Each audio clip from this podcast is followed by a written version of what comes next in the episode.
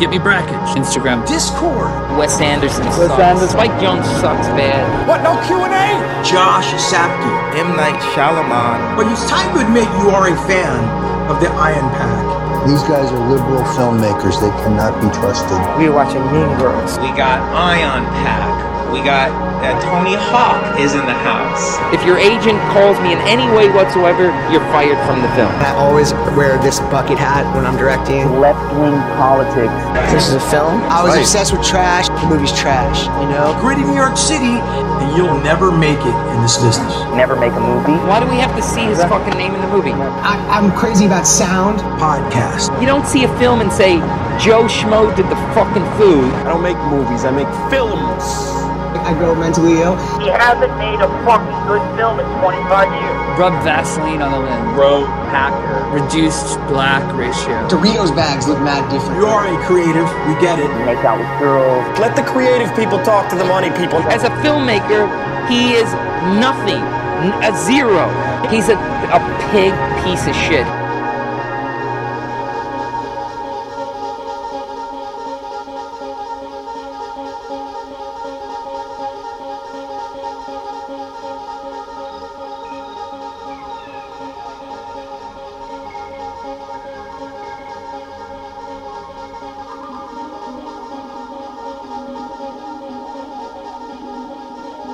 There's a whole group of guys who pretend to be making special films.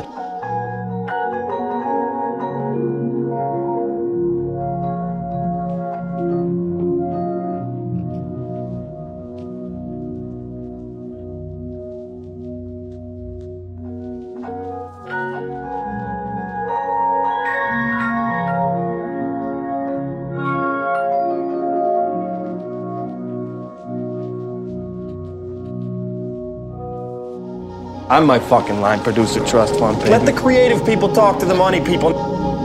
We love the Ion Pack. Very creative what you do.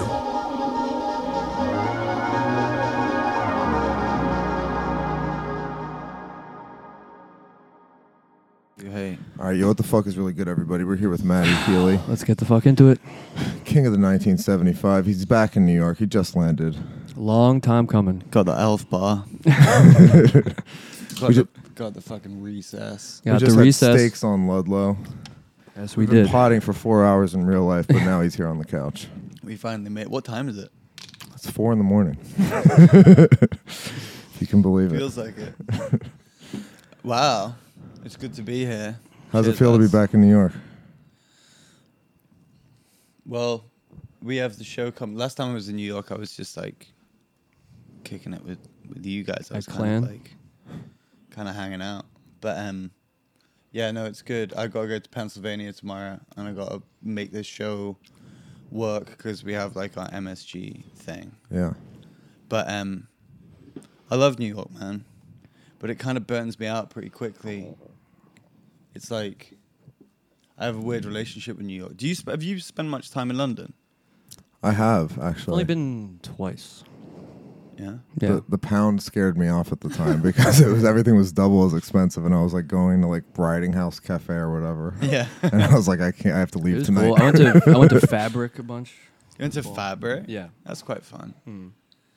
I mean, I kind of have like a bit more space out there, but I keep talking to you. Like, I wa- I kind of want to just get like a place out here because You, sh- like you got to do it. Well, it's like I like this. I like the kind of scene. Like I don't really have a scene in in London. And um, like I've got I've got mates out here, and it feels like there's this like. s- It's the thing that we talk about all the time. Right? Yeah. It's like kind of the internet became like four websites, didn't it? Yeah. yeah. and that's where like sh- shit is. It's where like art is. It's where everything is. So, like in the early days when we were coming up, when there was like all this like subversive shit on the internet, like places to find music or like see like I don't know dead bodies, remember like rotten.com Yeah, shit. yeah, like, yeah. Oh yeah. Lemon party. Lemon party, shout out. Yeah. Big shouts to Lemon Party. but but um even outside of like the pre mimi kind of stuff there was like well you see it in like our favorite movies, you know, like We Live in Public, like that kind of like utopianism of like the internet and like the possibilities yeah. of it, and like so w- the the the type of punk that you'd expect uh, uh, within that, like we kind of like lived through, and now the internet feels like it's kind of quite like sterile environment where Yeah. you know it had you know it's kind of boring. Yeah. And, um, you know, that's why I'm kind of attracted to like that's why I became a fan of your guys pod and then when I started hanging out over here, you know, it's like it's interesting because it feels like even if it's like on like Patreon or Substack and something like that, it feels like there's something like genuinely kind of subvert. Well, I don't want to say subversive, but like something that's like not sanctioned or like kind of Yeah. like totally sanitized. You know what I Mm, mean? yeah. And it's quite nice where like people are just like talking and it has its own audience and it has its own life. Do you know what I mean? That's what um because that's what creates like good art, doesn't it? Like the what do they say? The the seniors of an The environment. seniors, yeah. Like Exactly. one one person needs to rise from that. The dare is interesting. We were talking about in Mhm. in Big regards to shouts. the dime square thing. Big shouts to Harrison because the dime square thing has like been lacking in music. Yeah. which New York never has. Exactly. As uh, I was It's gonna coming, say, though. It's It's, coming. really it, it it feels like music is back. That was a huge that was a critique when people were uh, in the dime square Twitter discourse. I saw that one that really hit a while ago was the the real problem with the dime square scene is that there's no Where's music. the art? Yeah. Uh, Brad Trammell said it straight to our face. He Yeah, said, but where yeah. is the art, guys? Yeah, We were like, it's But coming, it's, Brad. It's coming. It- I, I think it was like this COVID thing. Everyone was living online too much. we started a podcast. Yeah. but it's really it's really coming back. Music feels in New York feels good right now. So Tramel said that to you guys. Trammell said that. I mean, it lit the fire under my ass, too. I mean, like, we were more. Tramel's lit the fire under so many people's heads. As like he under- should. Like under me, like massively. Yeah. Yeah. And not enough. I've been doing a bunch of interviews. You know, you like your fucking what you know. You do your like your Guardians and your New York Mhm. Times and stuff like that. I've told them. I'm using like I'm essentially paraphrasing like Brad Trammell here. Like Yeah. you need to. You need to put I'm that in using the piece. language of I'm using the Trammell. language. I'm using Tremellian language. Serious- like, seriously. No, I'm not joking. Yeah, I Like, know, The I'm- guy yeah. is fucking goated. Like we love him, right? Like we Yeah. love him. And um, and this is the thing. It's an interesting thing with Jamel because like, if you're talking about like art, like I'm like a writer, right? Yeah. So that's what I do, and I suppose like what I'm good at is like um I don't know like presenting like ideas let's say that's what it is in my lyrics but I'm not like the sometimes the best person to even articulate them like fans or friends will come over to me and like articulate like my work like better than like I could Yeah, yeah, the yeah. thing is that Trammell has this ability to do it's like he just has the ability to kind he he just has a really strong cultural awareness right and Mhm. he kind of like gets art from the inside and the outside he gets it as an artist and as a out and as a kind of consumer of art and when you're making art having somebody who's like that on it Yeah. you know putting that stuff out there is really really interesting now he doesn't quite have the audience that i think he deserves Oh, totally. but you know, most people, most like dope people don't. So Yeah. Well, that was something. So last night we went to see Vincent Gallo talk. Biggest of shouts. Which we signed an NDA that we would not talk about it. Well, we said we we you couldn't record. I don't know if it said we can't talk about it. I'm pretty sure that's what it said. Really? Can I not talk? About No, it? we should talk about it. you have to talk about We'll it. talk- Yeah. we'll talk- No, because that's the whole thing. We were talking about this before. Gallo has blurred the lines to the point, like he's made movies post Bad Bunny. Yeah. and they're not out there. Now, is the not out there the mo- the art? yeah, Like, that's what we were saying because I was uh, I was saying for listeners, I was saying, you know, there is some kind of responsibility not just to your audience in like a fan way, but there's responsibility to the kind of canon of the history of art to have it have a life. It's Right. it's like to contribute to like a evolving history of art. But you were saying, well, what if the him not releasing it and having this kind of it existing, him having this philosophy of why it can't be out in the world, that is his contribution to the canon. So it Mm-hmm. Mm. actually is more responsible to the canon of art than even if he had It's released the it. which art of it- his persona. Yeah, exactly. Which Exactly. is he is him- he is his art. yeah, exactly. Which I think is a difficult place. I would find that difficult to get to as an artist because I Totally. think there's an element of like, well, there's an element of pretense there that I kind of don't really step into. Like, I like to kind of. It's it's funny of me to say because a lot of people would call me very pretentious, but like I do kind of try and like take the wizard robes off a little bit. Do you know what I mean? Yeah. And, Mm-hmm. like I like kind of I don't I'm not as I'm not as don't see myself or like to present myself as a high artist. I like to debase that sometimes. Yeah.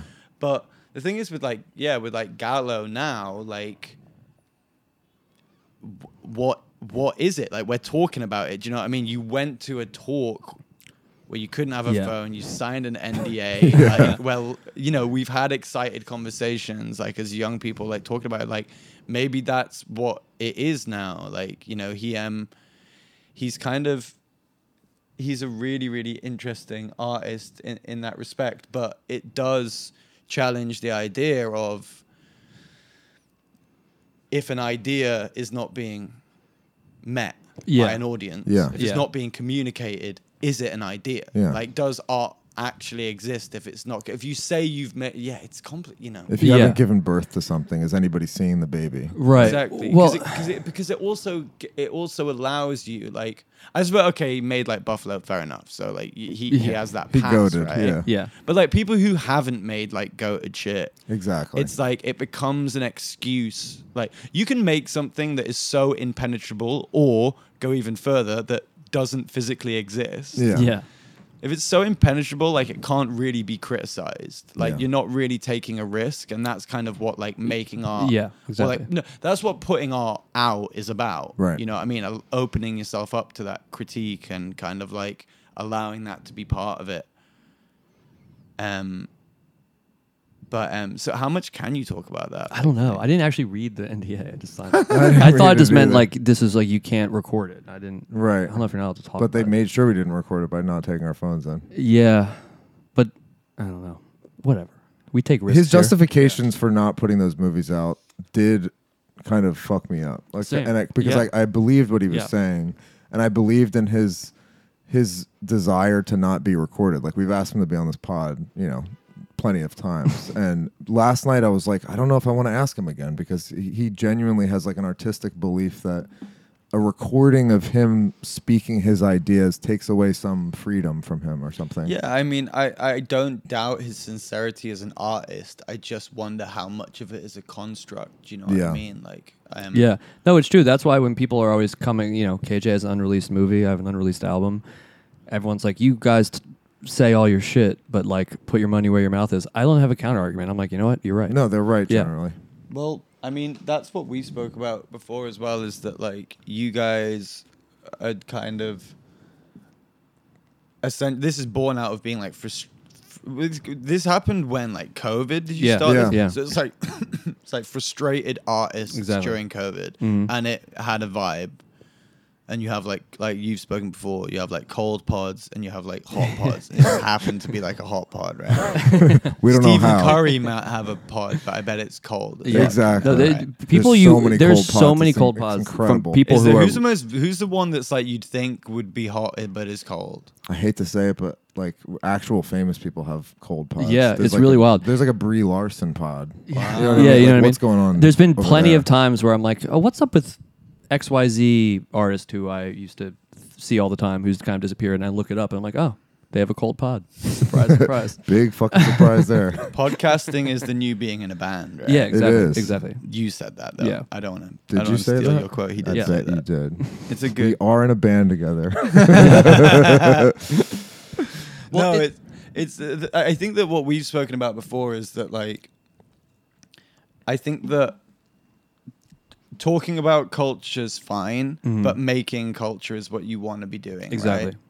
And I think that,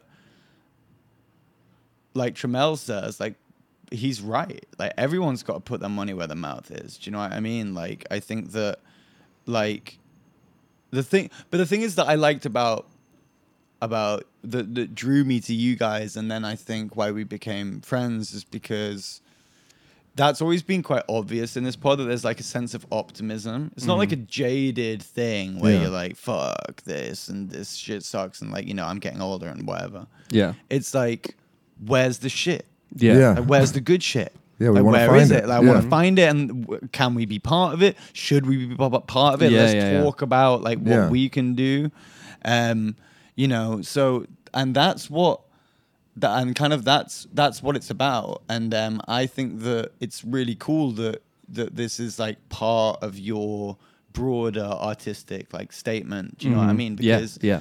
it's it's like most people like okay here's my hot take like post doing like loads Let's do of, it. loads of like fucking interviews and shit like Yeah. that right is that you as an artist, like when you put a record out, like reviews are like a thing, Mhm. right? And like you know, like you do interviews with like journalists and shit Yeah. like that. Now, I wanted to do this partially because of like our friendship, but also because like, I'm a fan of this and I enjoy this. So there's some things that I'm doing that's just like for me. Yeah. There's some things that you do that you do, right? Now, music journalism is one of those things where it's like now I don't want to like I don't know I don't, I don't want to shit on like music journalists, right? Oh please. we shit on film criticism all but day. all the good music journalists that I really love, like Joe at the New York Times or like Laura Snapes or Michael Hahn, all these people, th- they're kind of writers that Yeah, like want yeah. to write books. Mm-hmm. Exactly. and End up do wanting to write writing books if they're good enough, right? Mhm. Because the truth is, right, there's no famous music review. Yeah. Facts. There isn't one. There's No. famous pieces of critique. You know, you've got like Yeah. guy, you've got like Frank Sinatra's got a cold, or like you've got like famous pieces of Or Mark Fisher on Burial. yeah, you- Yeah. Mark Yeah. Fisher on Burial. You have like famous things that come through, but they're not p- more reviews. They're more kind of like you know like, Exactly. philosophies almost. Yeah, and, and it and it there is a sense of like the personal relationship the writer has. With the- Exactly. yeah. But the thing is with music journalism is that even with the internet is that music journalism was a service. Right. Like when you had like linear streams of media, like you would buy a I don't know, like a newspaper or a music magazine, and the reviews would be like adverts. It'd be like, what are you gonna spend your record money on? Mm. Like and you'd Yeah. read the reviews and you judge it based on that. Now, by the time you have to read the review, you've already got time to listen to the music and make your Yeah. own mind up. So Yeah, it's kind yeah, of yeah. like it becomes just an exercise for writers to write, Yeah. which is fine. Yeah. But if you're a writer and that's your art Mhm. and that exists purely based on somebody else's art that people Right. care more about, eventually you don't want to be that. Yeah. You know, Sure. unless you're like the most famous music journalist ever that Yeah. I can't name. Who is that? I don't know. like, and I'm not. I, this is a thing. This is not me being like a resentful. Like, because we've always had great kind of kind of good reviews or like mixed reviews. Like, I'm not a jaded artist, but it doesn't. Music and like the the critique and music and film is like very very different. Like, um. So there's that. So it's kind of like there's no famous music reviews. So Yeah. you don't really need to worry about that because Yeah. like like it'll it'll have a life of its own. You, d- I don't know if I told you this story, which is a different tangent, but like, like what has been weird for me recently is watching like, like we love like film, right? And film and TV. Let's I'd say TV's in its like golden age. Yeah, right that's now, exactly. right. Yeah. Music's not. No. Film is Weird. weird but pretty great a lot of the time. A lot There's- of good movies. Yeah.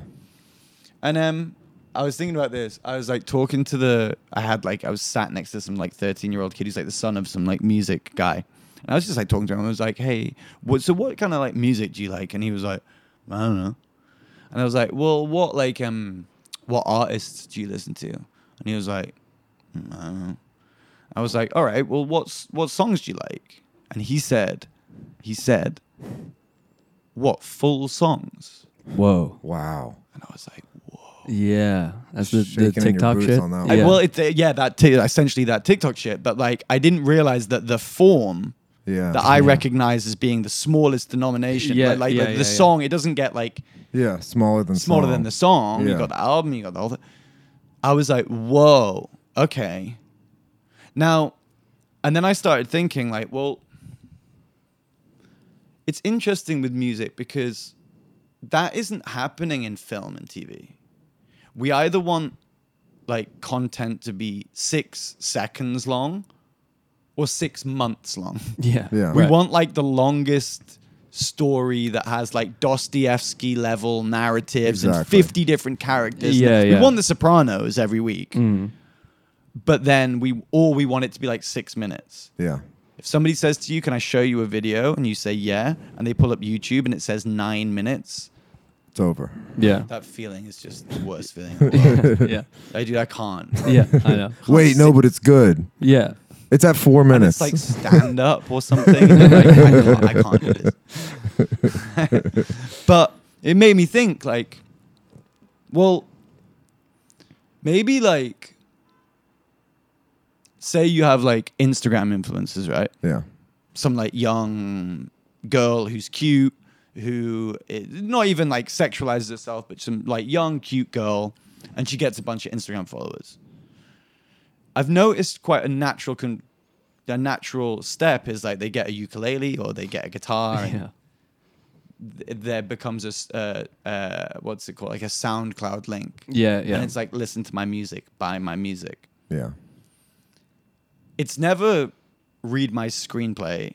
Like yeah, right. right? It- it- so it feels like the what people have seen is this almost like shortcut to like like mu- doing music is kind of easy if you're cute enough Right. almost not just with girls but with like dudes as well whereas like there's no kind of like social media shortcuts to like being a dop Yeah. or like writing being a great screenwriter do you know what i mean Yeah. which is why i think we're in this kind of weird place Yeah. where like there's still great music but there's just a lot of dross and like Well, yeah, it's it's so weird because it became this thing where if you told musicians from any other era, what if you didn't even need a label? You could sit in your bed and press a button and everything you've recorded, which you could do in your house by yourself, was just available for everyone in the world to see. It'd be- uh, They would have said, "Oh, that sounds like utopia that will never happen."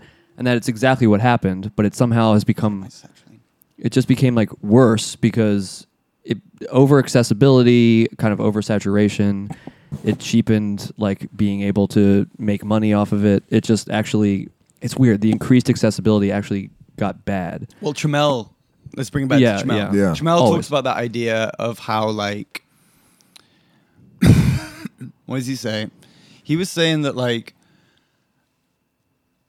it well no it's kind of that it's kind of a mark fisher idea isn't it where he, he says that like the idea we all kind of buy just assume or buy into this idea that young people are at the forefront of cultural change right Mhm.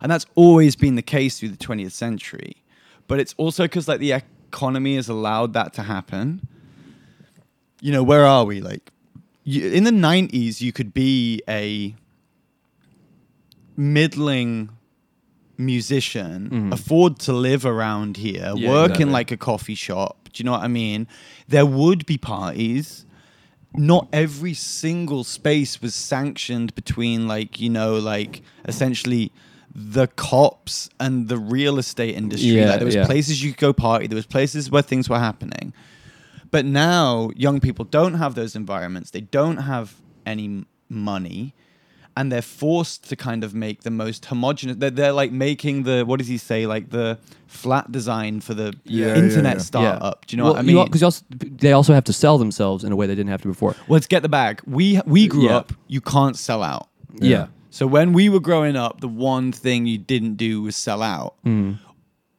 And generationally, they had to morph that into get the bag because capitalist capital. I sound like a sixth former. Look out.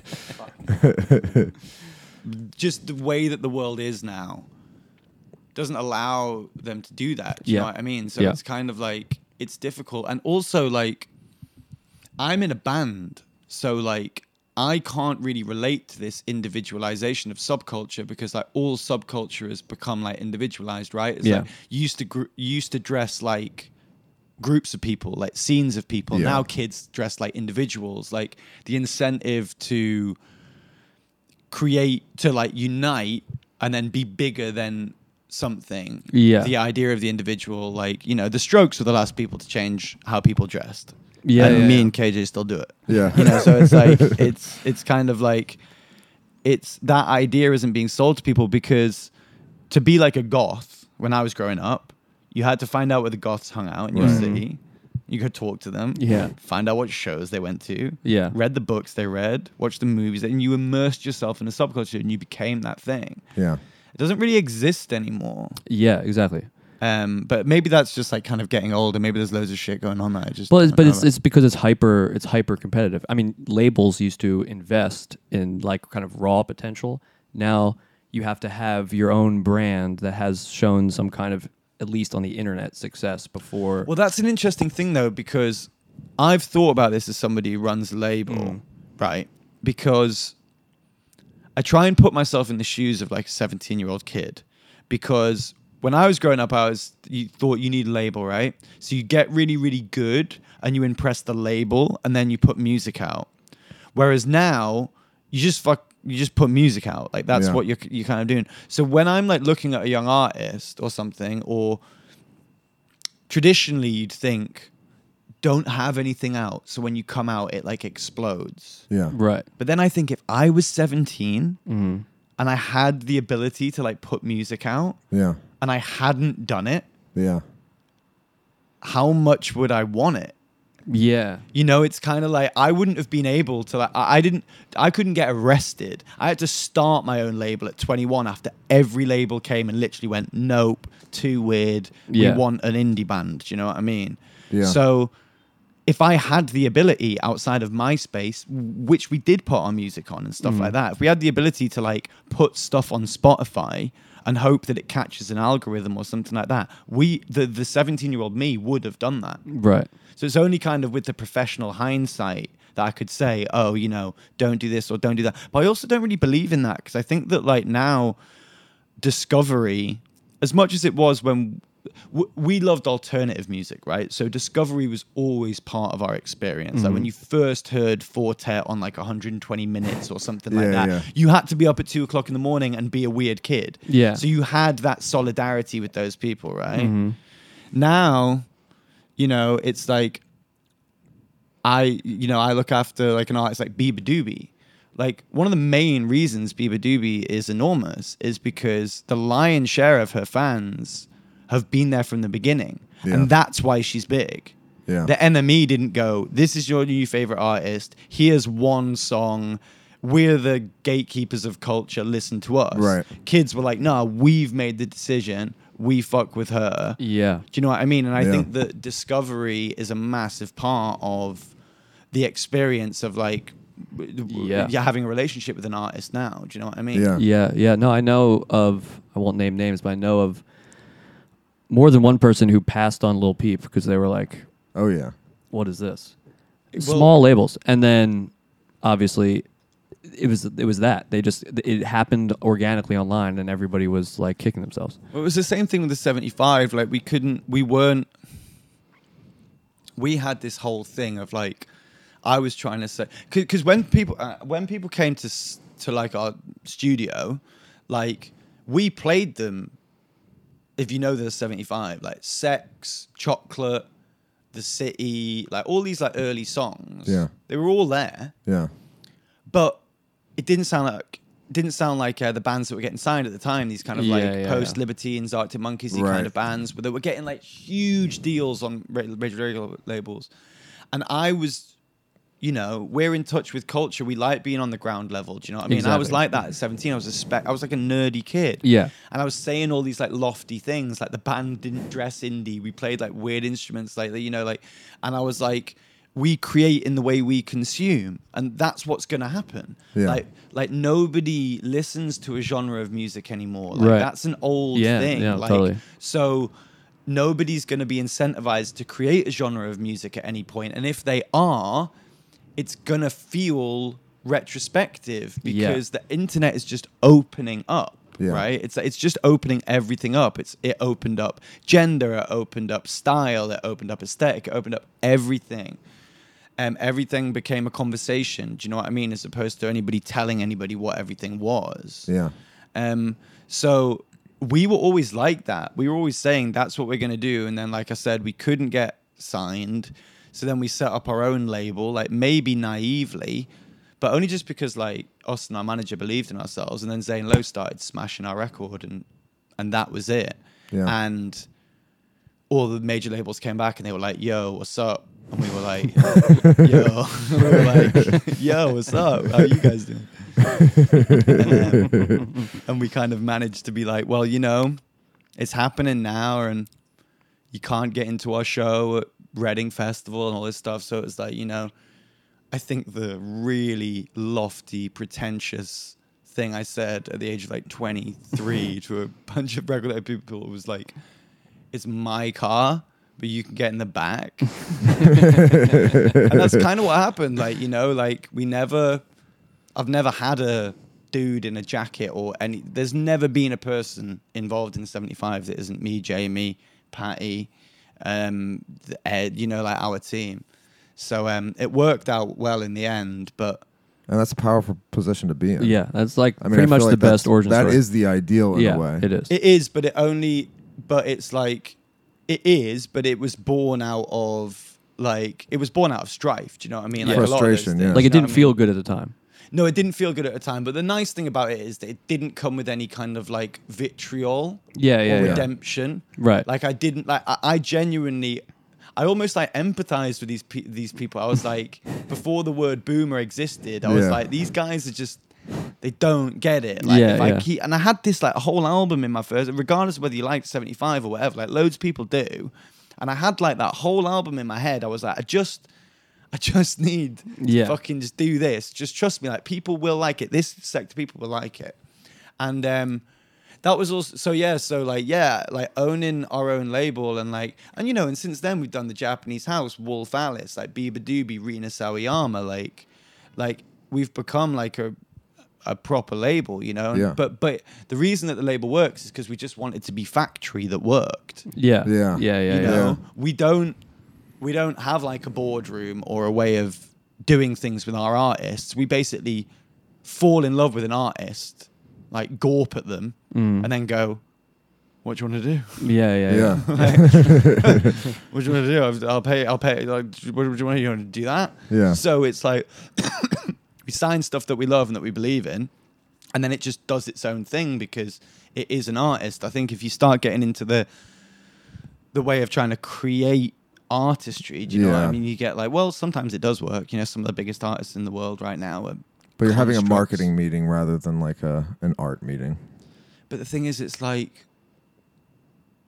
yeah, and and I think that that's where I don't really,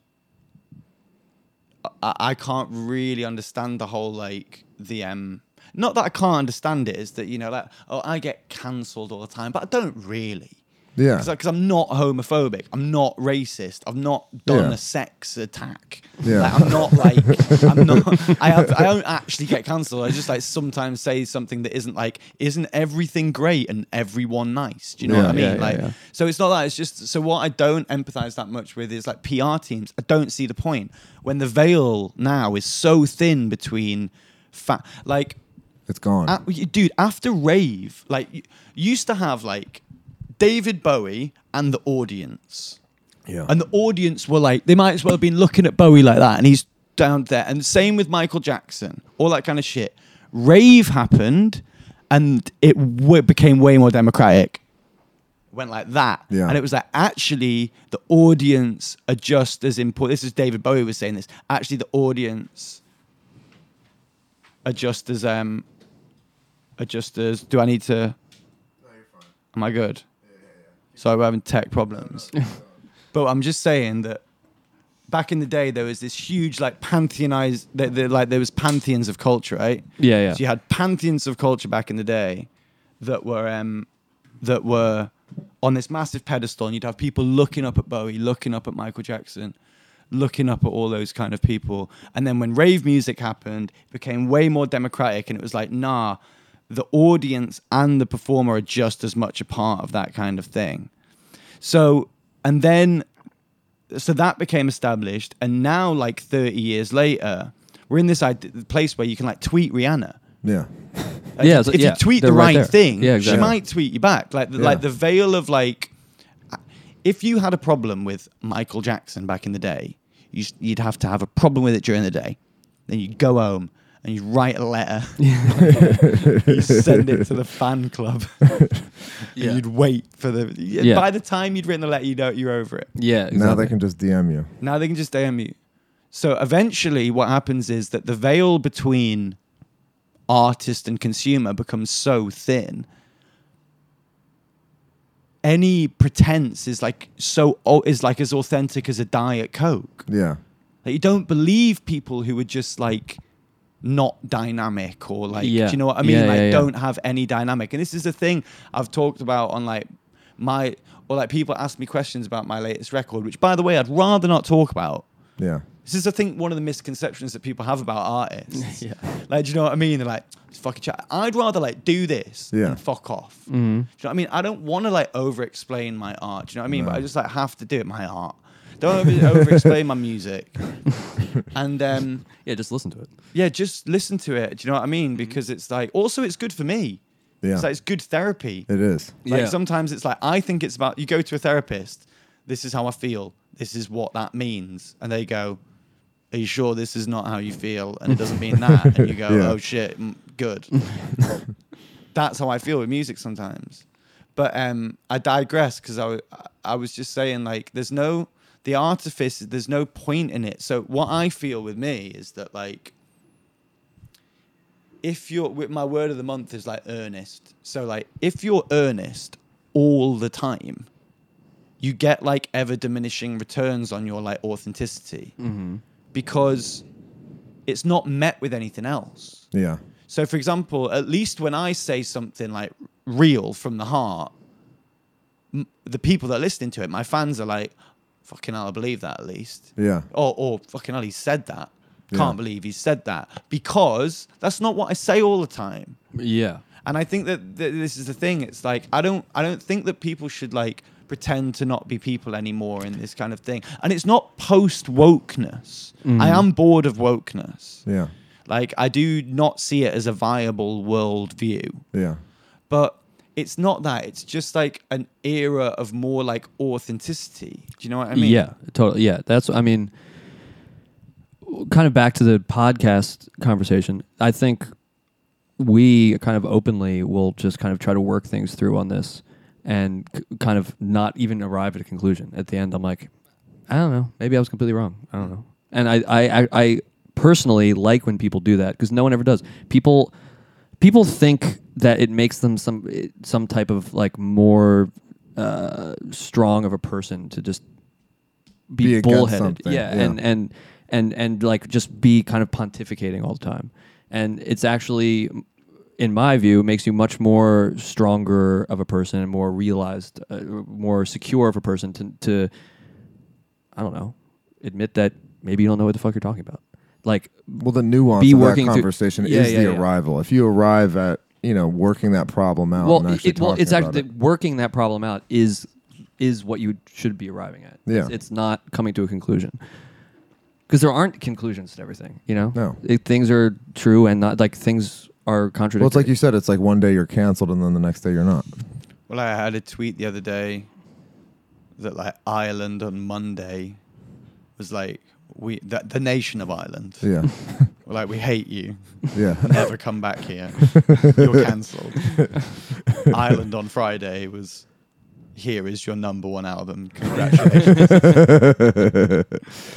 I don't think that it means anything. Back to Trammell. yeah, Trammell says, you can only know around about 150 people. So everybody has a social media account.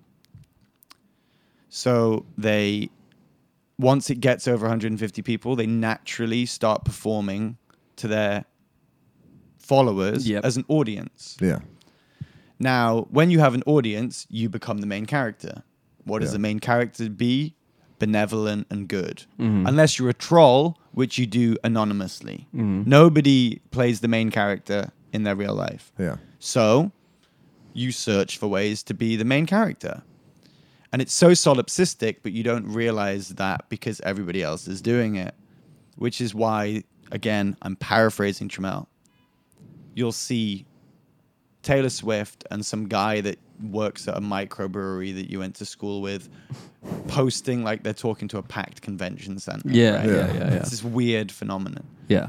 And this is where cancel culture comes in because culture recognizes that everybody wants to be the good guy, but people don't really have a bad guy in their life. Yeah. Most people don't have a worthy adversary Yeah. that especially that uh, suits the narrative of the benevolent protagonist. Mm-hmm. Mhm.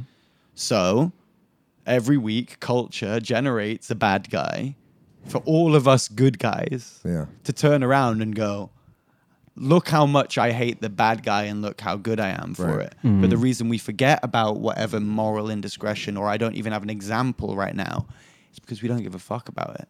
Yeah. Because it's just I don't want to sound like Jordan Peterson, but it's just like fucking virtue signaling it. Like it really is. And everybody is tired of that. Yeah. Like it is tiresome. Like the infographic era is tiresome. Yeah. If we can solve the Middle East problem on Twitter, should we? True. True. Like, should we? Yeah. No. No. should we treat things with more reverence? Because now everyone's an activist, which is apparently the most important role in the world. Mm-hmm. But everyone is one. Yeah. So it's the most important role. But that everyone needs to be is- taken the yeah. most Well, seriously. no, that should I be think- done. yeah. But everyone is one. Yeah. Shouldn't we just have like really, really good ones? Yeah. And exactly. we do what we do and let them be like really good activists and we support them and empower them and uphold them and let them be pillars in their community or whatever it may be instead of all using it to demonstrate that we're a nice person because no one gives a fuck. Yeah. You know, like that David Foster Wallace thing, you will care a lot less what people think of you when you realize how seldom they do. Yeah. Yeah. Yeah, exactly. That doesn't apply to me, but like if you're a normal person. Yeah, yeah, yeah. I know. Doesn't it kind of fuck you up to think like so many people who you know casually, if you died, they'd just be like out chilling like two days later? Maybe the same night. Yeah. I mean, what else are they supposed to do? I don't blame them, but it still messes with your head. Well, What, the more- life goes on thing? Yeah, yeah, yeah. That's what bums me out about like a kind of the concept of like death. It's not that, that there's like I'm because everyone's like, what's it like after you die? It's like the same before you were born. I wasn't like sat there for five billion years. Like, fuck. like, like I'm not worried about that, but I don't like leave the party early. Yeah, exactly. That's that's lame. Yeah, you know? exactly. It's the idea that like culture and humor and jokes still go on without you. That's Yeah. what weirds Yeah. me out. It's Yeah. not that like trees and mountains and stuff. It's that like It's FOMO. nuance and Yeah. arguments Yeah. and technology and bullshit and nothing. Good parties. Yeah, it's Good gonna- there's parties and another ionized boredom, party. Like, Yeah, you know, yeah. Like like that's well, but that's that's what life's about. I mean, parties, man. You always talk about parties. Parties is art. Yeah, exactly. They're Parties important. Are art. They are. They really are. They that 100% are. that they're more. Well, yeah. Again, this is the internet thing. They, it- you know, people look at parties or just like the word party. I guess it's like an unserious thing, um, which I guess it can be. But but those are real kind of not only culturally defining things, but personally defining things. Like that. That's the kind of the point of life is A hundred percent. other people. You know. and also uh, the, the the the kind of if we talk about that senius idea that we always Exactly. talk about, it's like there's certain things that wouldn't exist in so for example there's like things the 75 is like quite a big band now and then you hear like other bands doing like versions of what we've been doing and those ideas came from a place like my ideas like if we didn't throw like the nightmare before christmas eve which was like my house party at the nightmare the night before christmas eve which was the most uh, infamous party this is at a time where like skins parties were a thing as Yeah, well yeah. so like Mhm. the police were very involved it was in the tabloids and all this kind of thing But we had just like a bunch of bands play at my house.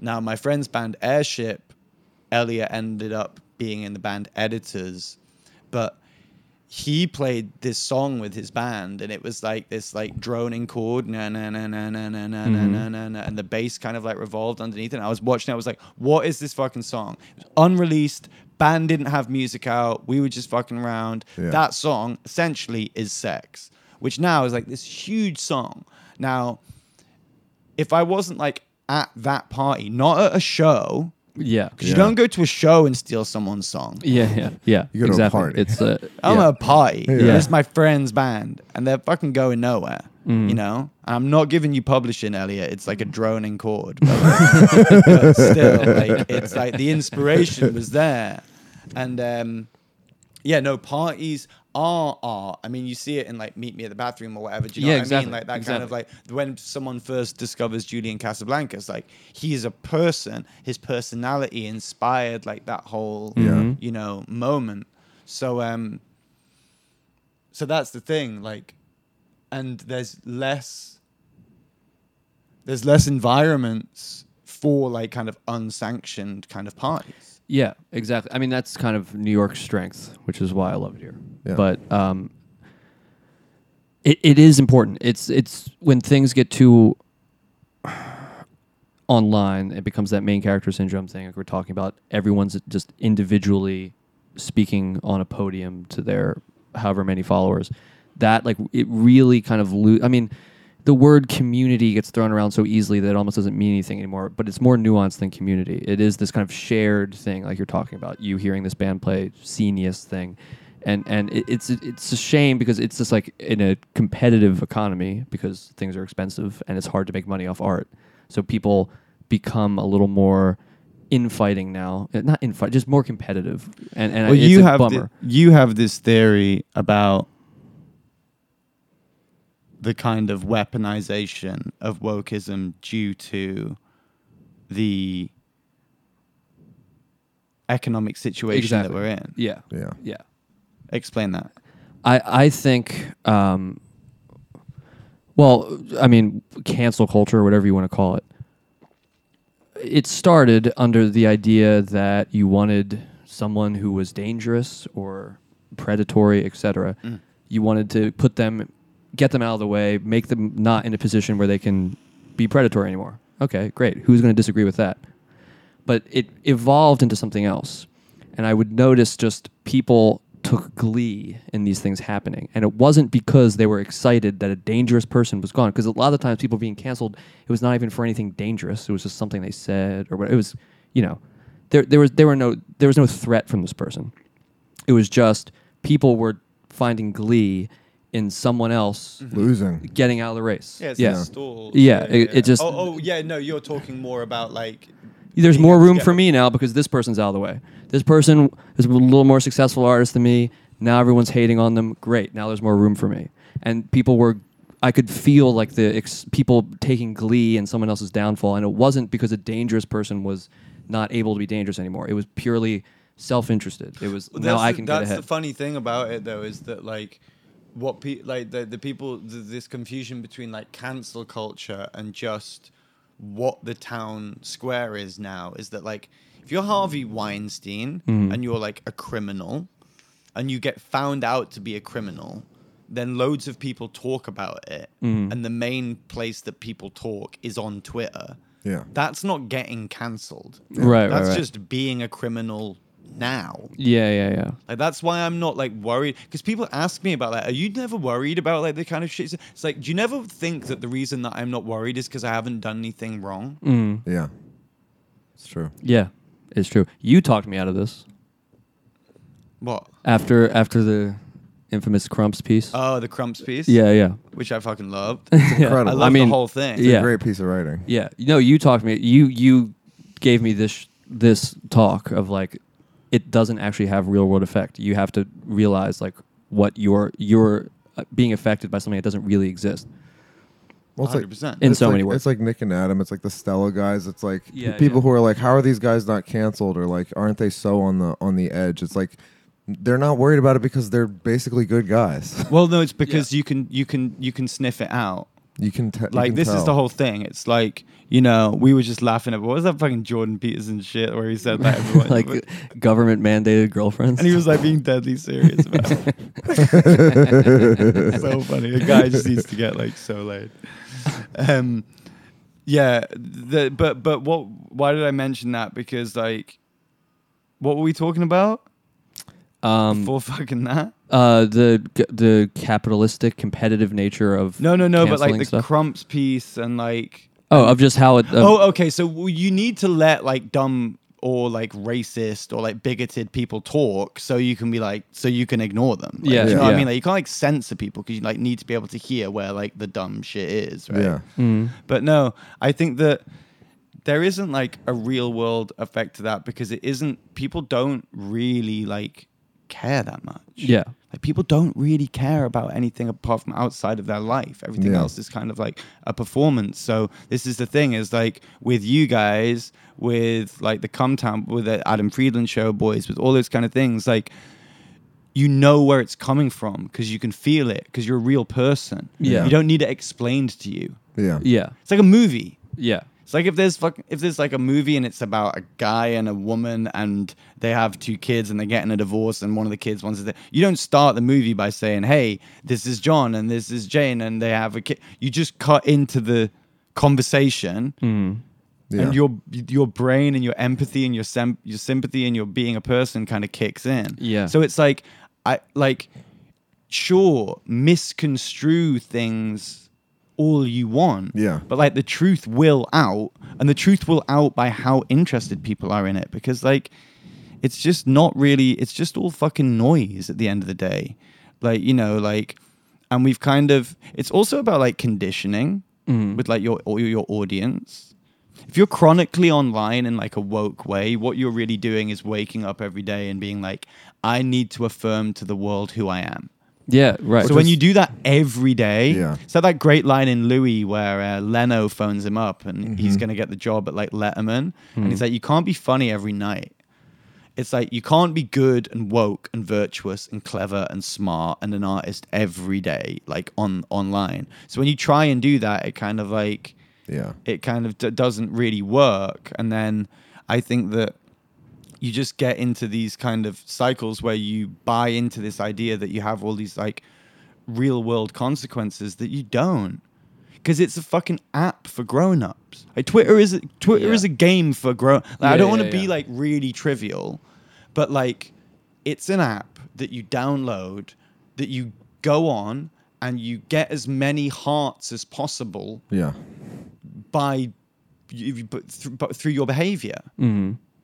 That's what it is. Yeah. And it's become this like part of society and stuff like that. But that's what the incentive structure is. Yeah. Nobody go nobody's like people go on Twitter for entertainment. You know? There's no like you know like the guy who sits down on like the Sunday and reads like the Sunday Times. and, Yeah. like, the Yeah. Broad- He doesn't go on Twitter. yeah yeah It's not like what's going on. yeah like, like, this is not why people are there. Yeah. Yeah. They're there to be like titillated and annoyed and you know, it's like so it's kind of what it is. That's why I've like stopped the woke shit. Cuz the woke shit for me wasn't even like woke shit. It was like kind of real. Like I grew up like my granddad was on like the first drag queens in the UK. I grew up like with both of my parents being like uh, West End theater actors. So like all of the people that around that were around me that were really successful were kind of like gay, black, interesting. Like they, they did things with their body or they they were musicians for a living. So I was just like, all right, I'll do that. Do you know what I mean? Yeah. And I saw where that came from. So then when I became a grown up and I became aware that, oh, you know what, there's actually kind of groups of people that try and like oppress these groups of people, whether it be gay people or black people. Like, not to be selfish, but like as an artist, I was kind of like, guys, like this is where the best art comes from. yeah yeah, If you yeah. want like good art, just like leave Let these people be. let these people be and just like do their thing. It was a Mm-hmm. very like I've always had like very classic liberal values. And what I would call like now like the morally obvious. yeah yeah totally Don't oppress people. I mean like obviously. Yeah. You know, like, like, don't be like a fascist. Don't Yeah. be horrible to people because of the way they live live their life. And then so like, but then it's a bit like by one point, and so I'd always be saying these things, you know, like I support these ideas, and then you know, like wokeism and your kind of you, you know, like the movement that happened in the wake of like Jordan Peterson, Peterson, and all of your kind of like Mhm. SJWs and stuff. I'd find myself like saying what I thought were just like classic liberal beliefs, and then they'd be like, "Yeah, and and defund the police," and I'd be like, "No, no, no, no, no, no, no, Yeah. no, no, like, no, no, I'm not." So which this is why I kind of like backed away from like the Twitter thing. Yeah, exactly. like, Yeah. Yeah. Because it was like I don't want to be a pawn in the culture war. I Yeah. also want to write about it and be able to make jokes. So I Yeah. don't want to be like part of it and like be a hypocrite. Mm. And also like it's not yeah it's not um i don't know it, it it's not something that i so for me like the things that i really love in my life are like r- good funny and like good art Yeah. that's like the joy in my life Yeah. so i was like that's all i want to kind of present in on well, that kind online. of it comes through in your lyrics, especially like "Love It If We Made It" and in songs on the new one. You you like reference things in a way that kind of makes sense, that draws connections, that doesn't feel uh, like you're just kind of throwing things into the void. But it's not like really stating an opinion. I wouldn't say that Well, that's any- exactly it's not it. It political does- music. Well, this is the thing. Now, this is on- this is not like something that I intended, but Right. because people have said that to me before, I've I've reflected on what they meant, and I think it's because like I am not judge. I'm not a judgmental person. Like I love my opinions. You know, we talk shit like or whatever, Yeah. but like I'm not a judgmental person. I'm also very willing to have an opinion. Listen to someone and have it change in real time. Yeah, yeah. Have it Yeah. change Yeah. in real time on camera. Yeah. and be Yeah. like, totally. No, e- e- exactly. That's what I was wrong about that. Mm. So the things would love it if we made it. That song wouldn't have worked if I'd have gone. You shouldn't do this. You shouldn't do that. Yeah, yeah, yeah. That's wrong. That's right. Because my lyrics, because I'm always asking myself stuff. It's always questions. It's like, should we do that? Is Mhm. this image okay? Yeah. Like Yeah, yeah, yeah. all these rhetorical questions that were kind of like no. Yeah. Like the, I was just kind of stating the morally obvious. Um, I don't even think from a position of the left. I just think from a position of like a human. Do you Yeah, know what yeah, I mean? yeah, yeah. like, Yeah.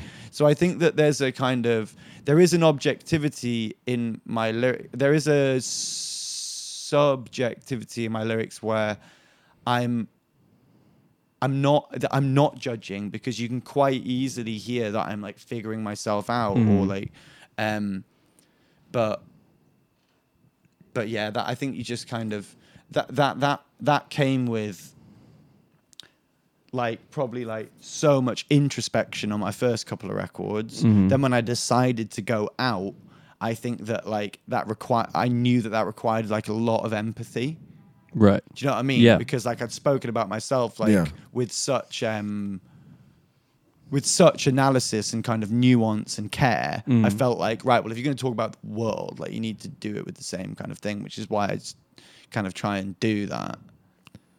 Yeah, I wanted to ask you about. i- It's interesting to hear you say, like, how long were you off of Twitter for?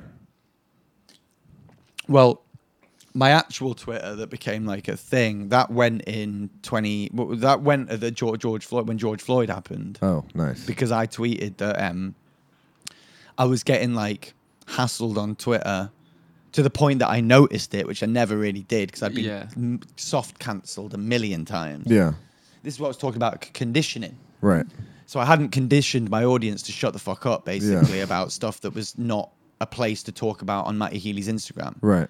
Like fucking Israel Palestine. Yeah. People asking me about that on my Instagram. Be Like, have a bit more respect for the situation. Yeah, yeah, Do you know yeah. what I mean? Then kind of like, anyway.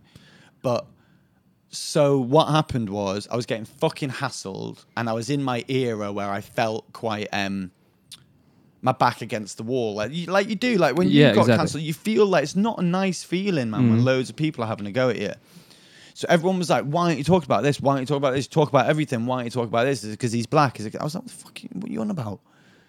So, I think I tweeted something, and then I tweeted, "Love it if we made it," because Love It If We Made It was a song that came out two years before that I'd worked on for like a year and a half. That wasn't a tweet that I'd thought up in a minute. Mhm. It was like the most cohesive thing that I had to say on that subject. Right. Right. Which was what people were asking me for. Yeah. And then I did that, and then people were like, "You're trying to monetize the death of George Floyd Right. for the half a half a half a half a pence you get." For Yeah, YouTube." I exactly. was a bit like, "What the fuck are you on about?" Like, and I didn't run away. I was just a bit like, in that moment, I kind of realized it for what it was. You- it felt unhealthy. It, it, you know, it's not that it felt unhealthy. I just I got the game. Yeah, yeah. I was yeah, like, okay. oh, there is no apology, or there is no, you can't tweet enough stuff to make it right because that's not what people want. They're not there for you to make it right. They're there Yeah, for you yeah, to yeah. continuously make it wrong. So I was just like, fuck it, I'll just write about it. Do you know what I mean? So I Yeah. kind of like stepped away from it. And now people don't expect me to talk on those issues. People kind of give me the benefit of the doubt a little bit and give me a little bit more context Yeah. because yeah because it's a bit like you know i don't quite do what like harry styles does like not to call out harry styles i think that he's great but like he manages to like say like nothing Exactly. like nothing like literally nothing. That's my sort of question because like you get people like to like to me like an ideal would be someone like Burial who just drops an EP at Yeah. the end of the year and like no Yeah, yeah, you yeah. just don't hear from. 'em. There's the Mark Fisher interview and then that's it. Yeah. But then we're obsessed with people like Gallo who. I mean, he had a moment on Instagram where he was like d- doing his T-shirts and all of this, and he's he's provoking and he has lots of opinions about lots of things, and it's a, the, the idea of like the person alongside the art and like where is the ideal? Is it a constant engagement with the public and a provocation or conditioning? Well, this is the thing we were talking about. Like, we'd watch videos or interviews of Hunter S. Thompson probably Mm. more than we'd read a lot of the stuff in Yeah. like Rolling Stone that he did. Like, like sometimes like like Burroughs as a figure, I'm probably more interested in than Burroughs as a writer. Do you know what I mean? Like Yeah. Geisen as a figure, same kind of thing. Um, Basquiat as a person, way more than an artist. Um, but like, so yeah, I, I- I don't know. For me, like. Like Nick Drake fucking died. yeah, So he's forever interesting. Do you know what I mean? Yeah. Like, Yeah. so there's Yeah. like there's in death you have that. Right. But I feel like it becomes I have a song called like Nothing Revealed, Everything Denied. Because it does become a bit like that. Do you know what I mean? Like where Yeah. people just become what I don't want to be is so quiet on what I actually believe that I'm allowed to be celebrated through association and projection. So you stand me next to Demna Gasfalia and someone goes fashion icon. Yeah, Or Oh, you right. stand me next to Stevie Nicks on a red carpet and someone goes so- great songwriter. Do you know what I mean? Like I, I'm not really interested in association and those kind Yeah, of things. yeah, like, yeah, yeah. And I think a lot of people are now. Do you know what I mean? Like Definitely. it's very like you know, everything's very associative. I think the 75 didn't really grow up in this scene that I'm so obsessed with because I've always really craved. Mm. We've always kind of been like kicked out of scenes, to be honest with you. Like we've never really been allowed in scenes, not to be Right. like feel sorry for ourselves, but we just never really fit in. And then we never even fit in when we got big. Yeah. Yeah. Yeah. We just didn't like. We didn't fit in with like the Tame and Parlor, the Mac. De- I like with me and Mac are mates and stuff Yeah. like that, but like never. Which was great because we were never in anyone's way. yeah. Mm. But it's difficult sometimes because like I'll see us like headlining some like huge festival. I'm like, why? Yeah. We're like a band, and like who else is? And there isn't really anyone else that's doing. And I don't think that I'm like that. But so we're a weird thing. Yeah. we've never been in a scene. We've never really been accepted by. We've just been real. We're like the biggest like cult band. Right, Mainstream yeah, doesn't yeah, really yeah, get yeah. us. Yeah, I think the we- we alternative relate to this. The Yeah. alternative scene are only just starting to get us on this record, or Yeah. maybe on notes. Mm. Kind of just being like the big, like we always say, like the biggest band in the world that no one's ever heard of. Yeah, yeah. And I think also like things that were cool in 2014, 2015, people like us are very aware of. So Yeah. like hating on the 1975 is a bit like old school. It you know what is, I mean? yeah. Like, Yeah. seeing as we've survived and we're still fucking pretty Yeah, sick. You know yeah. what I mean? It's a bit like Yeah, no, that is a weird feeling. We, I mean, we talk about this all the time because we're obviously we have. I don't smoke vapes, by the way. It's just because Curtis lent me his because you can't smoke in it. it looks good on you. what is this like? I think it's peach berry. Girl and Yeah. gummy bear. Yeah, girl, girl. girl flavor, chick flavor. Curtis likes kid stuff. Uh, um, fuck, what was I saying? I don't remember. No, but it's uh, uh, the reason I was bringing it up with you is because like your music is good enough that you could have no public engagement, and I think it would probably be as big as it is. Yeah, but like, but I had to. Okay, fair. Yeah, fair enough. But like, there's some people that do that like really well, and it's kind of like Frank Ocean does that, right? He and does, he does yeah. it like perfectly. But that's Frank Ocean. Yeah. And I think that like with me, regardless of whether I like it or not, I'm not a gallo, you know, but me s- definitely sets the context for like what the 1975 is. Yeah. Like without me, like even talking to you guys in the way that I talk, like the 1975 is a bit more confusing. Like I do Yeah, give yeah, it yeah. context In a Yeah. cool way. I, I I don't even really care that much to be honest, Kendrick, b- because like I, I I grew up like. Are we getting to two conversations here? Nepot- nepotism, nepotism, baby. Let's put that to one side. I grew up in a envi- I grew up where my parents were famous in the UK, right? But they were famous in this kind of you have like the National Enquirer, right? We Yeah. have like the tabloid. The tabloids in the nineties were fucking brutal. But the people that they would go for, you know, you would occasionally get your Angelina Jolie and stuff like that, but they would be like soap stars. Right. That would be like the level that you would go to. So I grew up going to the shop on my way to school and seeing like my home life, like my parents' marriage or something like that, like in the newspapers and stuff like that. I just grew up with this idea that my life was subject to conversation. Right. Before the idea of internet forum, which is kind of why I'm so obsessed with like this idea of forum and the internet. and stuff Yeah, like that. yeah, yeah, yeah. But the reason I mention that is because I was a witness to the mediation of the media quite a lot when I was younger. Right. How you do it, why you do it, when you do it. And I was never that. Like, I was always me. I was never going to be an actor. I was never going to do what my parents do. Like, the 1975 started when I was 13. Like, you know what I mean? We wrote, we wrote sex when we were 15, roundabout. So it was like, it was all, we were always going to be doing that. So I didn't expect like fame. I don't know what like the 700, 800 cap venues round here are, but in Manchester, if you were playing those, you were fucking massive. Yeah. Mm-hmm. Mhm. That that's for me where I thought my band would be playing. Right. Like, AFI played the Academy one. Right. Yeah. I- that was they were huge, if you ask me. Yeah. The Apollo, that's a different level. Mhm. The Yeah. arena, it's Green Day. I mean, forget about it. You know Yeah. what I mean? But when I did get famous in my own way, I think a switch went on in my head where I was like, I can't do this fucking chat.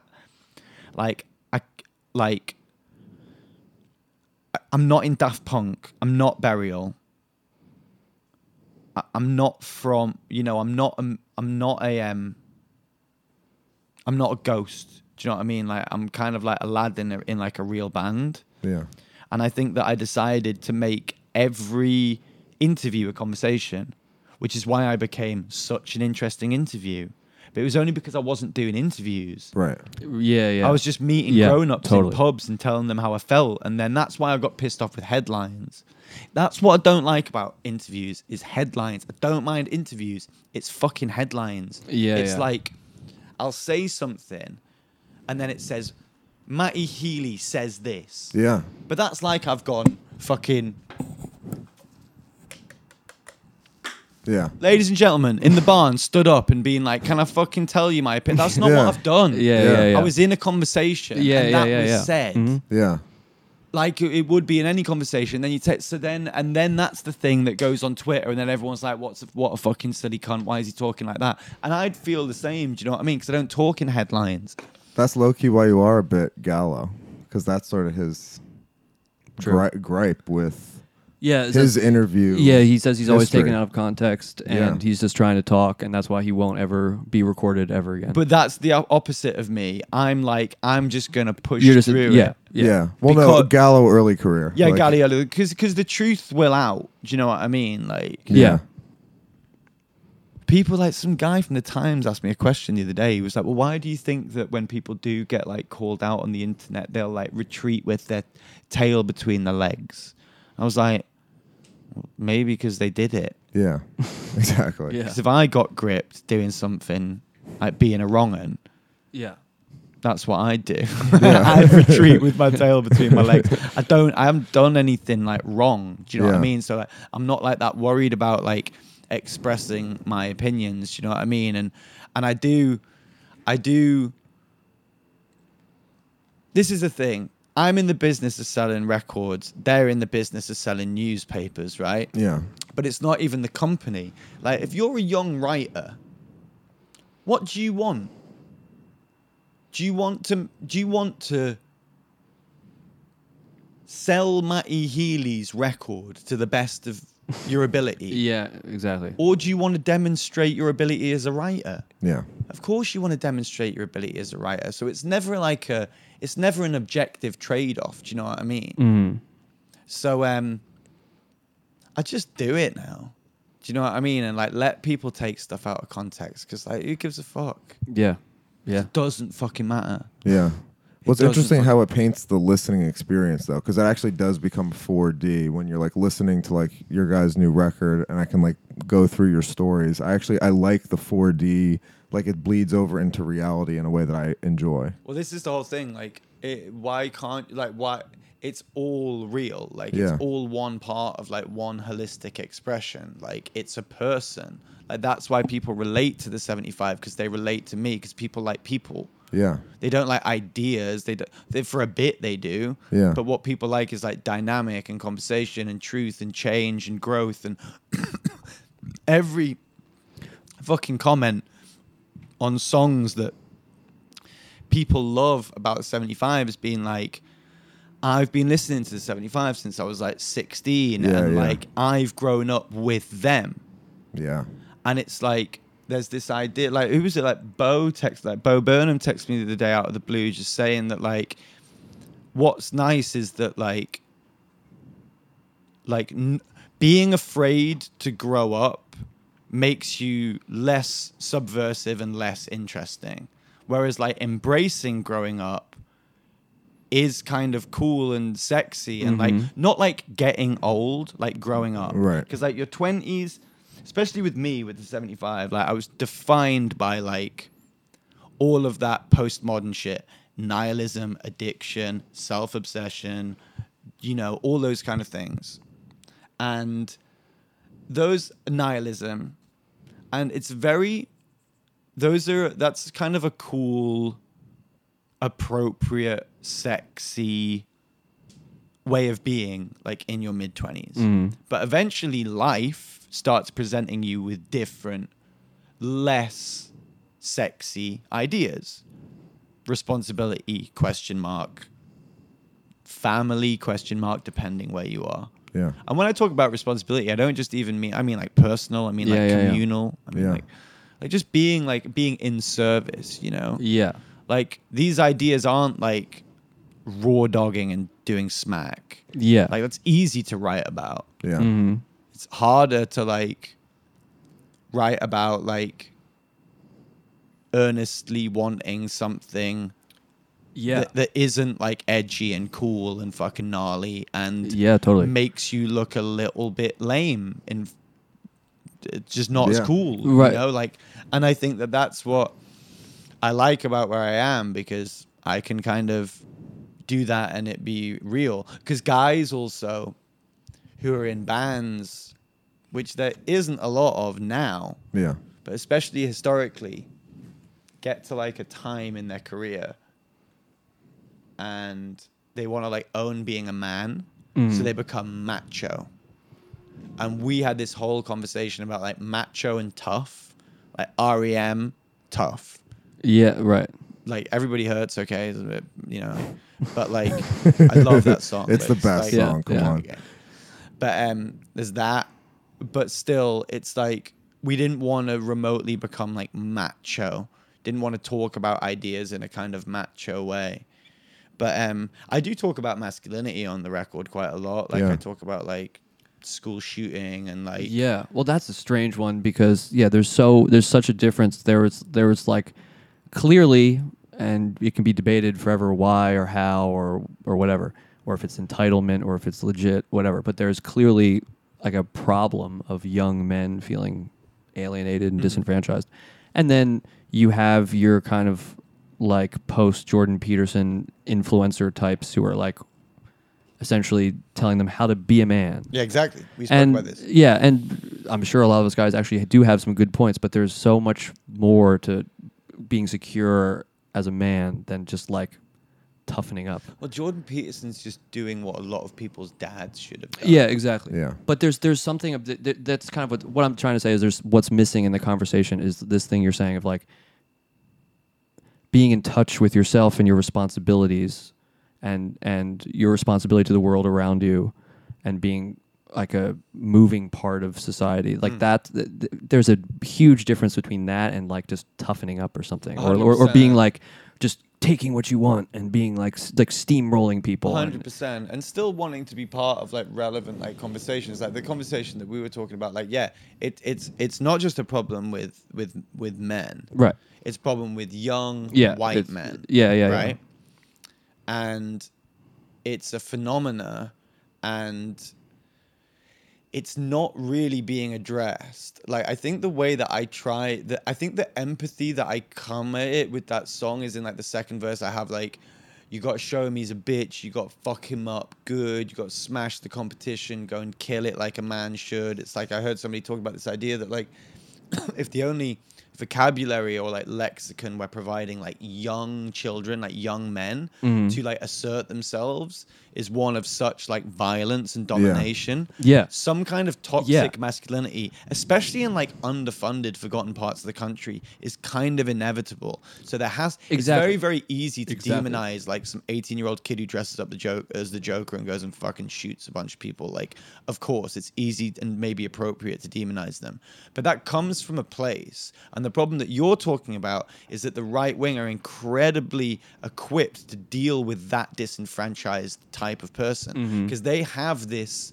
ideal masculinity whatever it is that's presented in the books of like Jordan Peterson or whatever and stuff like that like it's like for example like we don't have an ideal liberal masculinity yeah what is it like the poster what is it Joaquin Phoenix in a Peter hoodie Yeah, right. Like, what is it Well, this is what I think. And It's even us. though, even though,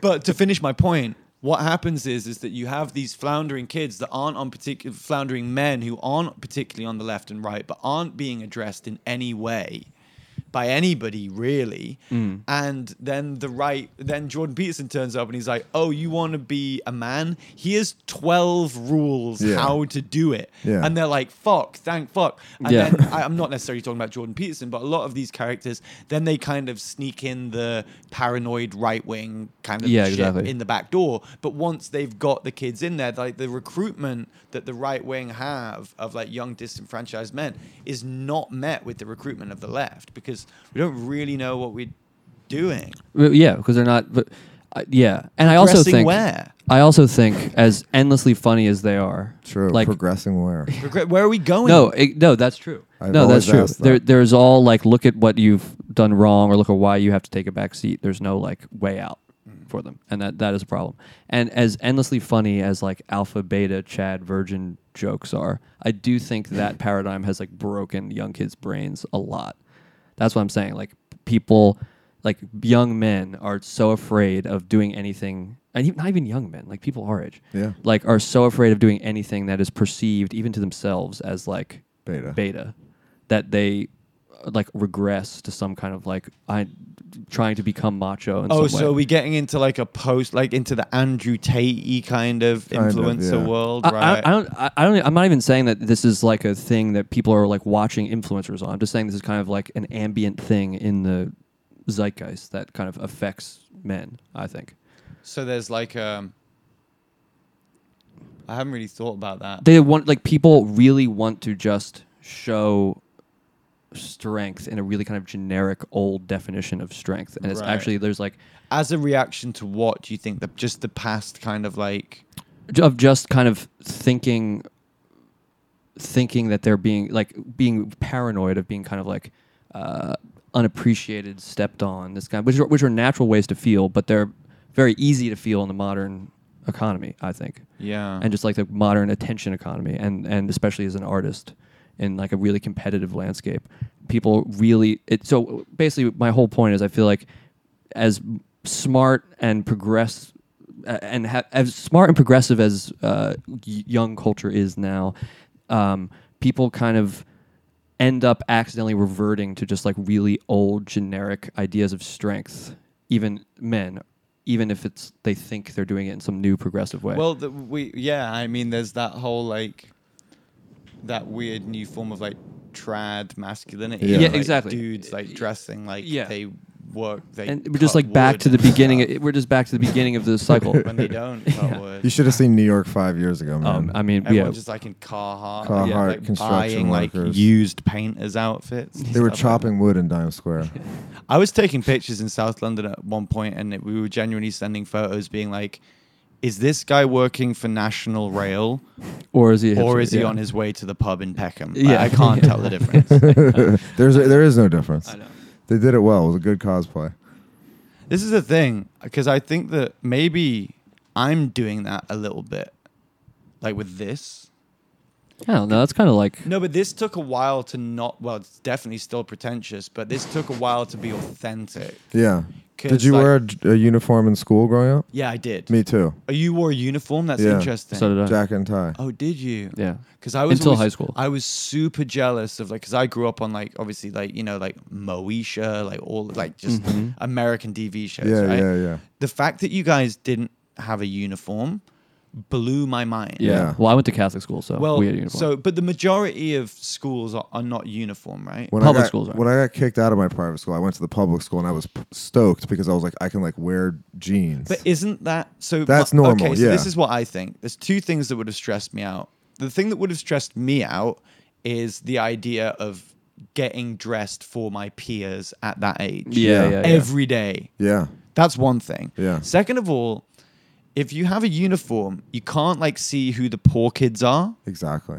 Mm-hmm. And that's kind of important in an environment where like kids are developing like social skills and Yeah. being respectful. Yeah, and, that's like, true. do you know what I mean? Like so I've um but no, this doesn't come from kind of school uniform. It comes from kind of like I think maybe there's an element of me where like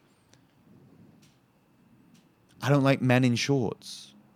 Like, I don't Us. think men should Yeah, be wearing I never wear shorts. shorts. Yeah. I Would don't never think wear men shorts. should be wearing shorts. I Yeah. don't think like there there is a trad an idea of like traditional masculinity that I like. I've played with it in the past and like wore skirts, but then that fucking pissed me off because like people were talking about it as if it was some kind of statement. I was like, you've not seen every band ever. Exactly. Yeah. It was like, look at yeah. Like, there's look no at any statement. band. It's like we- people wear it because it looks cool. It I looks don't- cool, and I yeah. was in Australia, and it was hot, cool, and our trousers were hotter. Yeah. and I wasn't Yeah. like making a statement on gender fucking roles. I was wearing a skirt.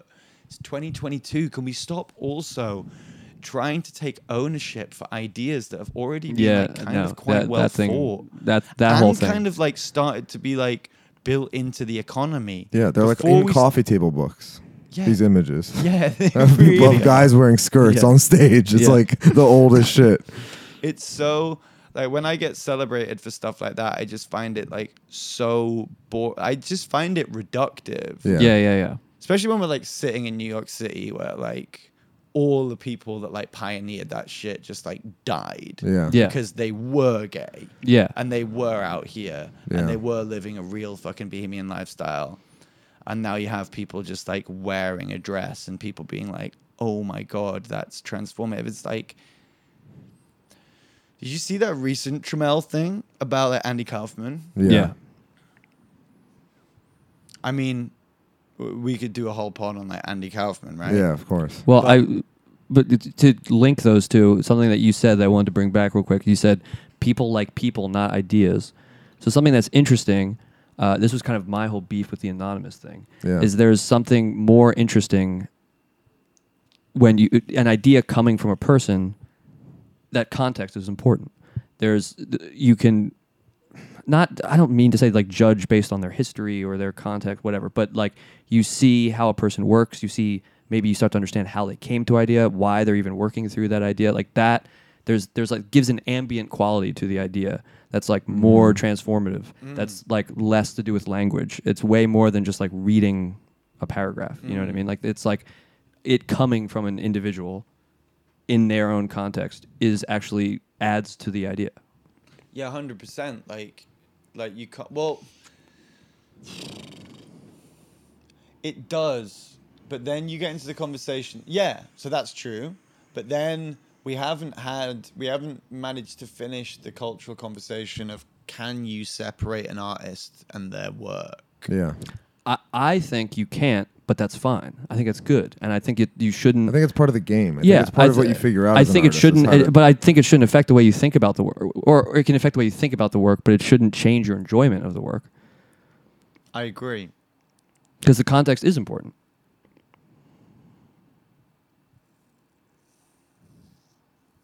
I know. I know. I try and think about this all the time. Like, because I don't know. Yeah, I don't know if it really if it really matters because it becomes an objective thing once it's happened, right? Yeah. Yeah. Like I recently said something like about Michael Jackson and like all the like Michael Jackson heads were like coming at me and like s- you know saying that I'm a piece of shit. So A lot Yeah. of people told me that he outsold me, which I didn't know. So it was good to know. Um, but um but yeah, like I the, my problem with Michael Jackson. Let's use Michael Jackson as an example. In order to like com- to separate w- let's say what happened and like Michael Jackson I have to like go through like my whole childhood I have to go through like Universal Studios Mhm. ET Yeah. the Mega Drive like Yeah. it was all part of this one thing people don't want to go back there and taint it with this idea Mhm. of you know fucked up shit with kids Yeah. and I think that's the problem with a lot of a lot of these kind of issues is that it depends how like big and important the artist has been to culture. Yeah. Mm-hmm. It is. It kind of is like Kanye. it's true. the thing is with yeah. The thing is that bums me out with Kanye is that like we all like he's obviously somebody who is dealing with grief and has mental health issues. Yeah. That's not an excuse to like do anti-Semitism. Yeah. It's not really, is it? It's like it gets to a point where it's like, I think with Kanye is that this is what we were talking about before. I'm all for the kind of Kaufman-esque, Warholian-esque, like blurring of boundaries. If you can do something in a film, why can't you do it in real life? Like his belief that him and Kim are like the kind of ultimate Mm-hmm. piece of art of the past like decade and stuff Yeah. like that. I mean, it's a fair argument, whatever. Do you know what I mean? But like, there's stuff that like is more important than art. Mm-hmm. Like, um, people, people are more important than art, and there's kids involved in this artistic experiment. That's what fucking pisses me off Yeah. that like the whole thing of like the divorce and all this kind of shit, regardless of all this anti-Semitic m- recent shit, it's like I hate people. I hate artists who like create problems in their life so they can write. Yeah. Like that's Yeah, a right. lame thing. For It- yeah, Uh, example. yeah. I'd hate to be a person who did that. I just think like getting like, I, if I was a kid, and I was being, and I was having like high art concepts of what reality is forced on me by my dad, I'd be really scared Yeah. Yeah. Yeah. because like I just want to know what reality is. Like when I saw the Truman Show at ten years old, that was enough to fuck me up. Oh, yeah. I had to check that my parents were my parents. Yeah. Me too. Like when you're a kid, your imagination is so insane. Yeah. Mhm. Like be an artist, be an adult, but like let kids be kids. Yeah. Like you know, that's like you got to draw a line. Like when you're being a conceptual artist, like when you're hurting people, because it's just not fucking worth it. You know, Yeah. art's not worth hurting people. It's I- true. I agree. It's true. I ask myself that question with Kabe's work all the time too, because like his kids and his wife are implicated in that very directly. But I enjoy it as entertainment. It's weird, but it's, I enjoy it as entertainment, but I also get a lot No, I get spiritually it out too. of it. So, do I, and, and yeah, I find it inspiring. And there's a part of me that's like, well, there's an element of the kind of sacrificial. li- Like, there's some people that are like quite willing to sacrifice themselves for that, Mhm. which. Again, yeah, I don't know how comfortable I am with other people's reality being deeply, deeply affected by your art because of how much reverence you give your art without you becoming just an right. asshole. Well, I think that, but this Yeah. goes back to the thing we said earlier. It's it's the idea of you uh, of a, of a figure as like a god versus a, f- a figure who's like a part of like a moving machine. It's like this. You as an artist, you do you have a role that doesn't you can't think of it as above other roles. It's important. It's like rare. And it's Exactly. and it's unique, maybe more unique than other jobs you could have. Yeah. But it, you are still part of like an oiled machine, and you have to Exactly. like know that that's your place. Yeah, you're part of a society, you're part Yeah. of an economy, and not a transcendent being. Exactly. They're, like they are, we are the kind of, we are like artists do like civilize society. Mhm. That is kind of their job. Like politicians and economic economists don't do that. Yeah. We don't look to politicians to be signposted towards utopia. We look to artists. Now, when that's when you're Bob Dylan and you realize that and feel that, Mhm. fucking hell, that must feel like a a profound, more important thing than a window cleaner or this or that. But it's not. It's a service. Yeah. Exactly. Exactly. It's it's a self service, and we all have those. We all have ceremony. We all have sex. We all have whatever it may be. Some people's is creation. But yeah, I think that a lot of artists get lost in the kind of I've done it. Just like basically being an asshole Mhm. because I was doing something artistic. Yeah. Yeah.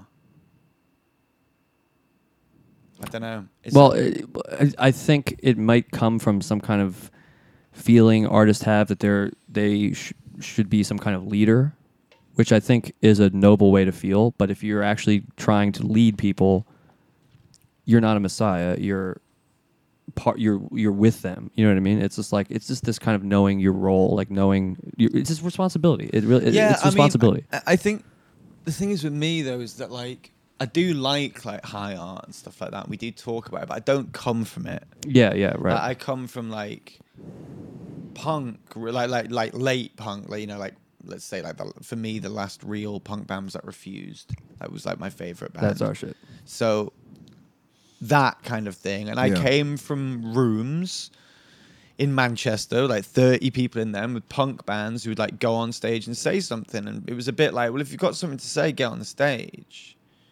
So there was this element of, it's a bit like hippieism, like post the civil rights movement. Po- Mhm. Civil rights movement happens. Loads of people who have dedicated their life to happening that go, fucking hell. Mhm. We kind of just like emancipate black people. Like, if we can do that for black people, we can kind of do that for everybody Yeah. they tried the politics didn't quite keep up Mhm. and hippieism started because it was a reaction to this idea of changing the man we're not going to change society so let's change ourselves Yeah. but if we all change ourselves then we can change our society i kind of came from an environment like that Mhm. like let's change this room and then it's changed another room, and then it's changed another room. Do you know what I mean? Yeah, yeah. And I don't know why I started talking about that, but like that's kind of like where I came from, where this kind of belief that like it can like really make a difference, like music. Yeah. Do you know what I mean? Whether it can change the world, and when we say that, like, can it like affect like power, like real power? Mm-hmm. I don't know because I don't believe that the people, I believe that most people who have the ability to acquire the amount of people that they do are inherently Philistines. Not people that don't have baskets on the wall, not people that don't have like big investments in art, people that aren't really transformed by art. Yeah, right. Yeah, that's true. Yeah. People that haven't like heard a song or watched a movie and left the movie theater and been a different person. Yeah. Like, so I think that like musicians and people on the left and liberals and people that come from that world, not just liberals, but pe- artists, we're constantly trying to fight the power of the world with beauty and truth and music Yeah. and empathy. And um and if we don't get that, then we go then we try and shame them. Mm-hmm. The powerful don't operate on any of those. Mm-hmm. They don't operate on beauty or selflessness or transcendence or shame. Mm-mm. They o- they're they're purposefully in obfuscation of those ideas in order to acquire as much power as possible. So, you know, when we've had the Sex Pistols and we've had like everything and we've had the Clash and then we've had like generations of bands and then we've had like the whole 2000s of 10s and we've had, you know, another Tremellian idea where I'm coining that now. Yeah. where um where we used to expect our artists to be I was going to bring this up. Oh, Yeah. Right. We used to expect our artists to be cigarette smoking bohemian outsiders. Yeah. And now we expect them to be like liberal academics. I don't know when that happened. I don't know why that happened. Yeah. It's not really something that I subscribe to, but it's something that I started to subscribe to. And I'm not a liberal academic. academic. Yeah. I'm a cigarette smoking bohemian outsider who doesn't really know that much about politics and stuff like that. But I know what I feel Yeah. you know Yeah. and i think that those like those feelings are important and they're the Y- things exactly. that move us but they're not the things that change the world No. Well, I think it's because people look up to artists, musicians, filmmakers, whatever, because they do it. They admire them in a way that they don't politicians. Like politicians, like the the the the, the world has sort of warmed up to the idea that pe- the people in power are not the people that should be. So I feel like it's actually maybe more of an audience reaction of what do what do what do my actual heroes think Right. about these ideas? Well, the, the, but see, that's also, and this is another argument for Cave and all this other stuff we're talking about.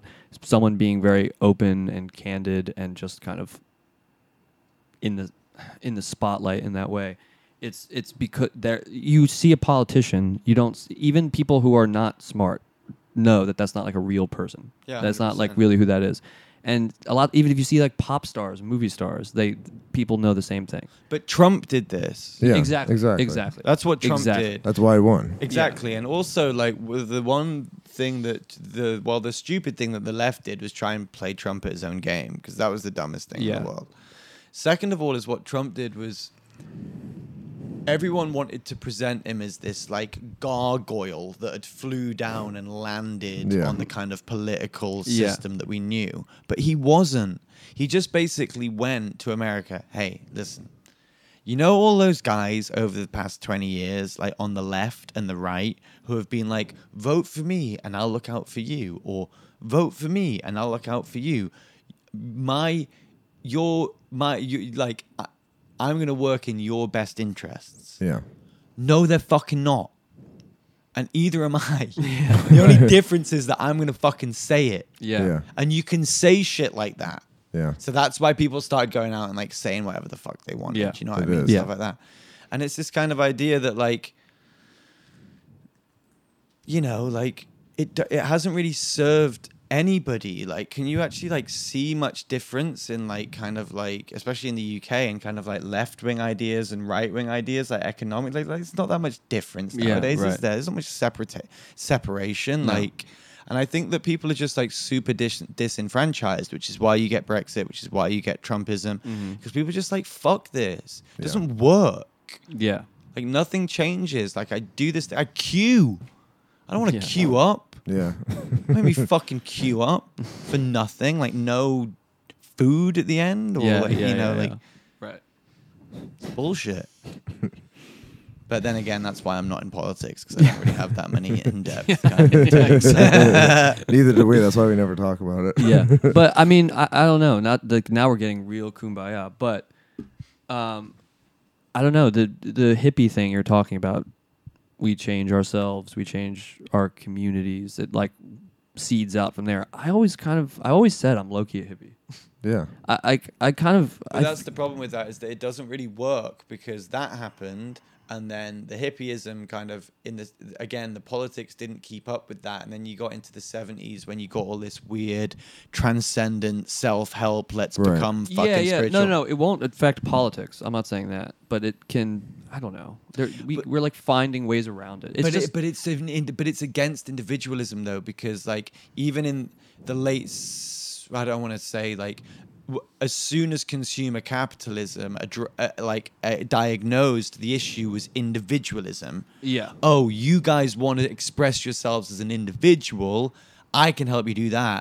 here's a fucking car and a coke and a vape and a whatever and like Mhm. consumer capitalism really like kicked off like the idea of like individualism was just sold, repackaged, sold, repackaged to the point that now like the idea of like communalism is like what what you think about is like a fucking commune. Yeah. Like like I don't really know what we're talking about when we talk like obviously i believe that any kind of change is going to be a grassroots change where people don't accept things and they demand changes from the things but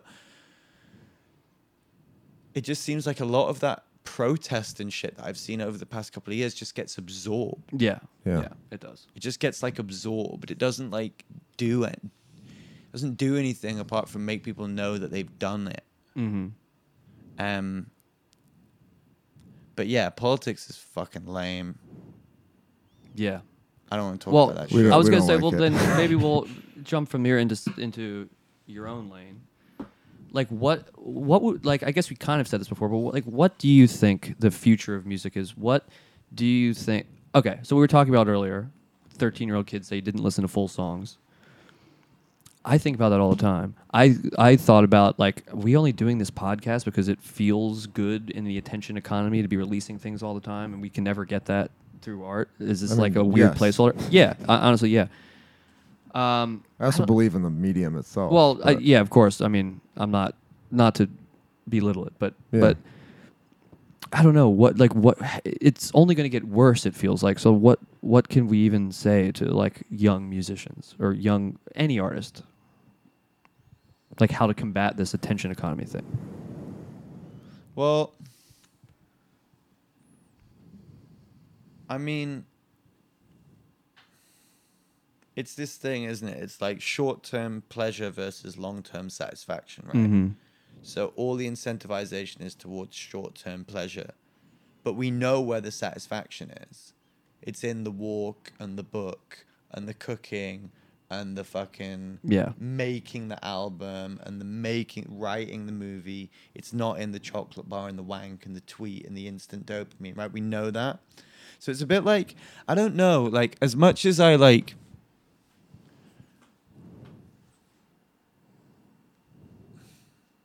as much as yeah okay i have like anecdotes about like kids not appreciating the formal standards that we appreciate like sure but like there's also been like this myth going on for like 15 years now of like the death of the album which is yeah. bullshit Yeah. yeah, I agree. and it's something that's made up by like low level people who work in the music industry because like the truth is like if i make a record or if like big artists make a record like if me i'm not putting myself next to anybody but if like me lana taylor Yeah. kendrick whatever if we make a record, there's no one in those rooms. Yeah. There's Mhm. like us and Yeah. our people. Right. There's no bureaucracy. There's no like suits and stuff like that. Yeah. There's no people that work at labels. The people that work at labels, which is fucking shit tons of people, by the way. Yeah. They're working on, and I don't. I'm not slagging anyone off here. Right? I'm just using examples of like singles art. Someone's like, like Megan Trainer, for example. She's a singles artist, right? Yeah. Not saying she's bad or good or whatever. She's a singles artist. There's loads of artists like that. That's who people in the music industry work on because they have work to do. Yeah. Mhm. They have to sell it, they have to manufacture it, they have to find songwriters, they have to get the thing, they have to get the stylist, they have to link up the stylist with the art. Do you know what I mean? It's Yeah. not a, it's not this just li- this not this creative expression that's just coming from someone. Yeah. Whereas if you have a creative expression that's coming from someone, you just need to facilitate that. So the death of the album is bullshit. Tell me an important piece of music in the past 15 years that hasn't been an album. Yeah, it's true. There isn't one. There isn't one. It's bullshit. And it's like, so I don't think that, like, okay, maybe there's 13 year olds that, like, don't give a fuck about songs, but there's 16 year olds that want a new Pe- Playboy Carti record. Yeah. And they don't just want a song. They'd be really, really pissed off as 16 year old if Carti or whoever it was, Trippy or anyone like that, came out and they were like, by the way, my new record is th- all 30 seconds and it's just on TikTok. Yeah. No. Th- th- That's not what's happening. Do you Yeah. know what I Yeah, mean? Like yeah, yeah, we're yeah. we're we are taking music into our social media performance and changing how much reverence we give music but still like the music in itself is like you know still it's still like profound like there's nothing more profound than like on a human experience than like landscape and music Mhm. Yeah.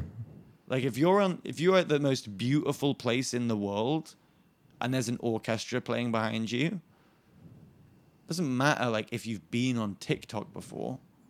Like Right. it just matters whether like you can connect to art. And if you can, like I think the form of it is kind of like irrelevant and it's always changing, you know? Like we're always in these kind of moral panics about how we're communicating. Like remember we started texting. Right. everyone's gonna be fucking remember Mike TV. Yeah. who had like square eyes because you Yeah. watch too much TV. We're always in Yeah. like a moral panic about technology. Yeah, it's true. What I'm excited about is figuring out like what's going to happen with that like Douglas Copeland idea where he says that once a once a um an art form is superseded is that the right does that what is that right superseded come f- Yeah, yeah. Yeah, yeah. it's like taken over Mhm. by Mhm. once an art form is taken over by another it allows the previous once a form Mm-hmm. is taken over by another, it allows the previous to become an art form. Yeah. So TV, for example. Exactly. I was TV was the only thing we had. Yeah. So everything had to be half an hour because you had to fit everything in. No, no, this guy's show needs to be on and this guy's show needs to be on. Mhm. As soon as the internet turns up and starts presenting people with different environments, it freed Yes. up TV. Yeah. And you immediately got The Sopranos, you immediately got The Wire, you immediately got huge, big art forms. TV became an art form. HBO started, all these kind of things. Yeah, yeah, yeah. It was a true art form. It's true. Once one form sub like takes over another, it frees the other one up to become truly artful. Yeah. The internet is so expansive. I can't quite imagine what like form is going to take over the internet. Yeah. But I do already see in like Substack, Patreon, wherever it may be, these interesting places that there is this kind of emergence of like art happening again in these kind of spaces. Do you know what I mean? Yeah. Like because it is for websites. Yeah. And people are finding spaces to like create kind of interesting niches. Yeah, I remember uh, like probably early 2010s when so- I was hearing like, oh, the reason huge hip hop albums have are filled with skits and they're so long, they're longer than ever now, is because it like racks up streaming, and that's so it's like this response to like it's a way to make more money, and I was like, whoa, that's so fucked, like. This is ruining the form. Like people are just now incentivized to like put filler on their albums, and I was like, but then albums are only the length that they were because they made records and that's how much fit on a record and CDs. And it, it was always a response to I don't know how it was consumed, and Yeah, I was like, exactly. this, it's exactly it's this new moral panic. And then once I actually took a step back, I was like, it's all the same shit.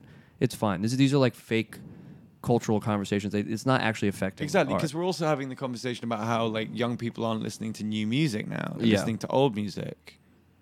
I mean, the 21st century is weird. We've already spoken about Mark Fisher's like the, the like what he really talks about is the 21st century's like inability to define itself esthetically Mhm. post like 2002, Yeah. Yeah. three. and we have beef with that. Huh? We both have beef with that. You yeah yeah Yeah. yeah totally Yeah. Like I struggle with it massively. I've really lent into it with this whole postmodern fuck it burn it down kind of ap- Yeah. Yeah. approach to it. But like, um,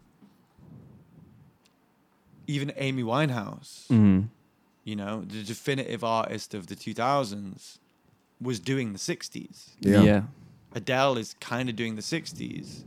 The Arctic Monkeys are not now. I fucking hate talking about Arctic Monkeys because every time I talk about them, some fucking indie press picks up and starts talking about it. but I love the Arctic Monkeys and a good example. Their first video was like um, them playing on like a retro version of the old grey whistle test Mhm. it was already retro. So Yeah. like the 20th century is all is all being retrospective. Yeah. 21st century is all being retrospective. And the 20th century was defined by its sense of newness, of Mhm. its um, kind of infinite newness. And the 21st century is being defined by its finite newness. Mhm. Like there's there's so finite in how new things are because the forms are so established. Yeah. I mean, I figured this. I thought of this though in like 2005. That's why the 1975 like weren't a heavy band, right? And didn't do the heavy thing. We were when we first started, but like post reviews refused, post Glassjaw, post all these things. I was like, no heavy band is going to come and change the world again, Yeah. and they haven't. Yeah. That was I was it. like, if we're a punk band, let's be punk. Let's do something subversive. Right. Let's not sound like every other fucking band Right. in Manchester. Well, and this is what uh, we had talked before about th- our problem with this Mark Fisher thing was he didn't take any hip hop into account at all. This is the argument. This is the thing that we spoke. and about, I guess yeah, I guess Sophie was not as big before uh, when he died, but still she was around. You know what I mean? There was Yeah. tons of stuff happening that went was completely against everything he was saying. Yeah, that's true. I think that the Mark Fisher's short-sightedness is in um, just black music, Yeah. kind of juicy Three Six Mafia onwards. Like he wasn't quite aware of of how new that was. Yeah. and again, stuff with AJ Cook, PC Music, that whole scene. Um, again, I I think that Sophie's like one of the geniuses of our time. Yeah, same. Same with Charlie, same with AG, that whole scene. But and this isn't a critique of them, this is something that I'm sure that they'd be interested to talk about. It's still a retro future concept. Yeah, that's, Definitely. Yeah, yeah, yeah. Because if you asked somebody in 19 when the Jetsons was on TV, Mm. what do you think music will sound like in the future? Yeah. PC music. They like music that sounds like robots would like Yeah. Mm. it, right? It's still a kind of 20th century idea. That's true. It's weird. Like there isn't. This is the thing because f- pop culture felt unlimited, Yeah. but maybe it has like a life cycle of like, or what we understand of like pop culture in all its forms. Yeah. Because everything has a cycle. I don't want to get like a sixth form again, but ca- it capitalism will have a cycle. Like we had serfdom, slavery, feudalism, socialism. Like ca- they all exist and die. Yeah. Like all things exist and die, and like 20th century pop culture and all of the forms and the constant progression, like. It seems like you know, like when you put a coin in one of those things and it spins, and it goes faster and faster and faster and faster and faster and faster. It's like we're in Yeah. this like super hyper thing where like we can see the past and the future Yeah. so quickly at the same Mm. time. It's like we can't really. And also, in the '60s, if you were bored, you had to go like this. Whereas if you're bored now, you do this.